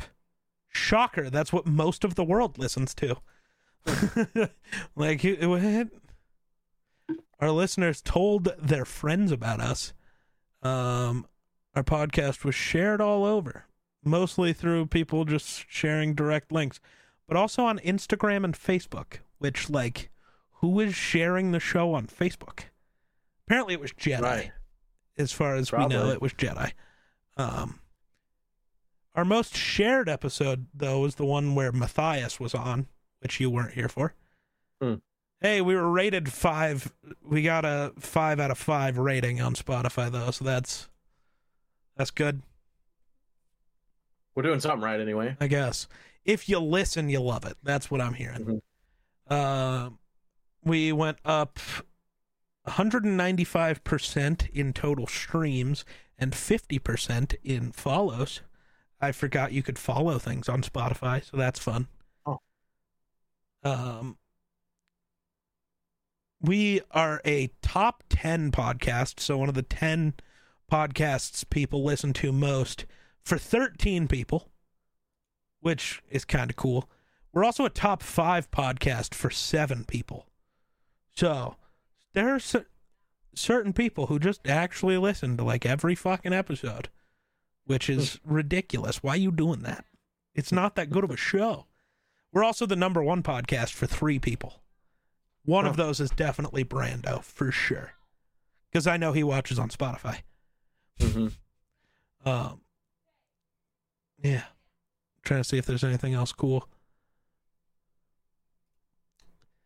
But yeah, why are we zooming out? I don't like to zoom out. I like to zoom in because if we zoom out, I can't see. I'm blind, Wonder. I'm blind. I'm getting there. Good, because you'll stop making fun of me for it.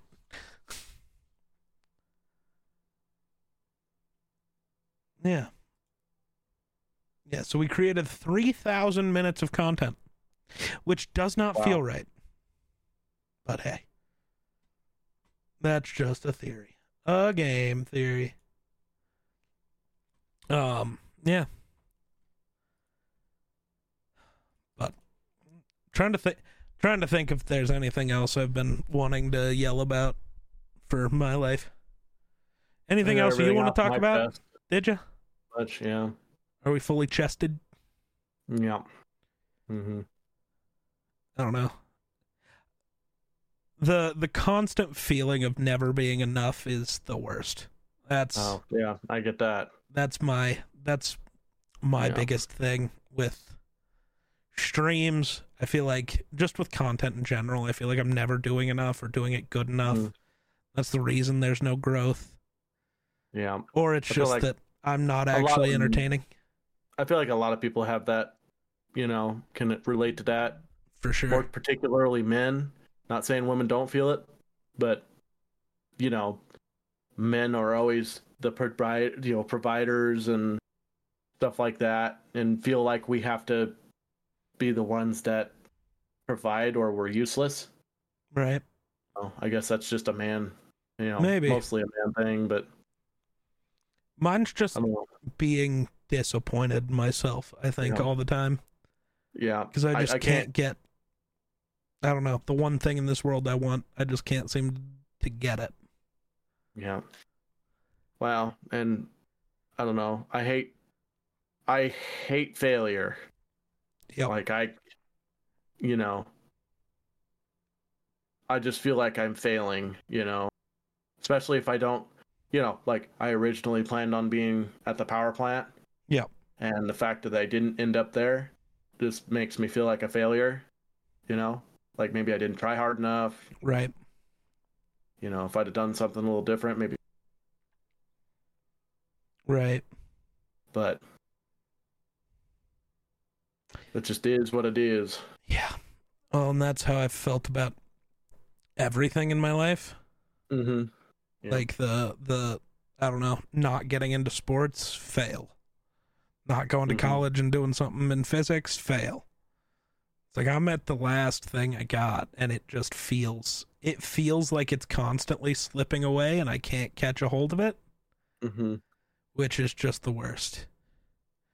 And no, as much as I, it's this weird thing. I, I, I don't have. It feels like I don't have the correct demeanor to do what I'm trying to do.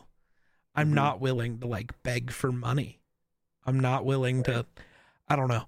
I don't shit talk my friends when they're like doing something good and getting like, you know, you have a stream tomorrow where like a thousand people are there and it's the greatest stream ever. I don't do the, you know, well, why the fuck are you so lucky? Why doesn't that happen to me? I go, damn, that's awesome. I'm I'm happy. Right. You got a you Like got a I, sense of pride about you. but it's like I I care. Like it's cool to me that Mhm. when my friends are successful, and I don't know.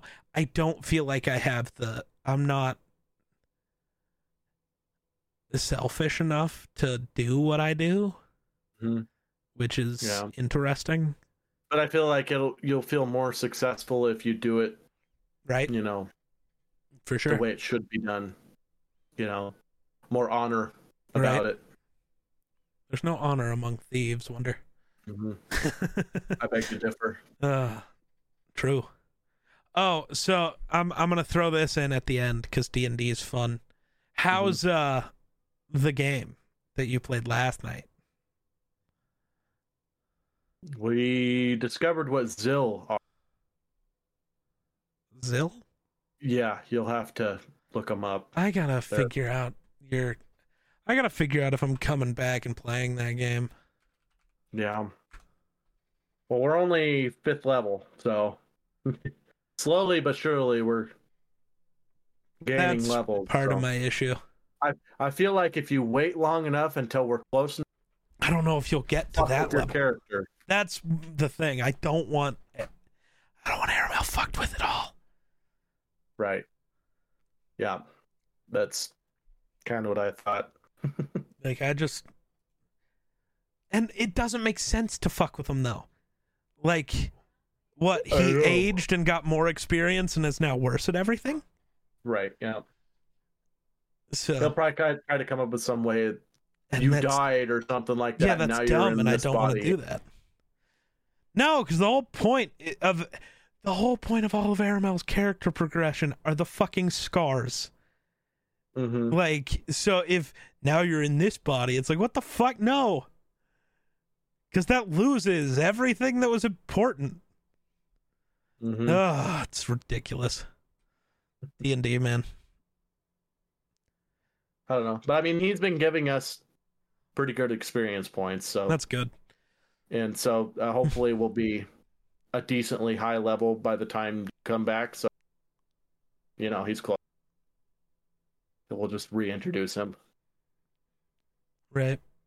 That's kind of take much because Aramel's always out there. right. He can just show up. Like, what the fuck? Yeah. Where have you guys been? Why did nobody call me? Right. That would be too. Your character Yeah. sitting there. Who the fuck is this guy? And Yeah, go, pretty Who much. the fuck are you? Sit down. uh, too bad I can't play him like I played him in Caldori. Mm-hmm. Just fucking unbeatable. Yeah. Th- That one I still didn't close out the way I wanted to, but that's on me. Literally anything that didn't go the way I wanted it to uh is my fault. So that's fun. Um that is weird. Almost exactly a year apart, the Vikings had arguably the best NFL game in history and the worst game in NFL history. Vikings, baby. Cuz basically exactly a year ago was the 33 point comeback against the Colts. Mm-hmm. And then a year later, it's the three point win against the three total point win against the Raiders. I mean, Best game and worst game in history. defense. Oh, dude. So good. It's a championship defense. It's why I, dude, my soul hurts. Because I talked so much shit about Cuzzo in life, and all I can think about now is if we had Cuzzo, we're the best team in football, and it's not close. Mhm. we would be the Super Bowl favorite. Oh, what? You think the 49ers, you know, that team that we already bullied once, they're going to be the ones that beat us? No. Mhm. Like, I, I, I don't. Oh, well, the Cowboys. You mean that team that gave us our worst loss last year? The team that our my team definitely wants to murder? There's Mhm. a point to prove there. I'm never betting against the team with the point to prove. I'm just not. Unless they don't have their quarterback. That's why I can't with Minnesota right now. I'm just sitting there like, can we call Brady? I don't know who else. Who else is out there? Who can we call? Ghostbusters at this point. Dude, it feels like it with how we're getting constantly injured.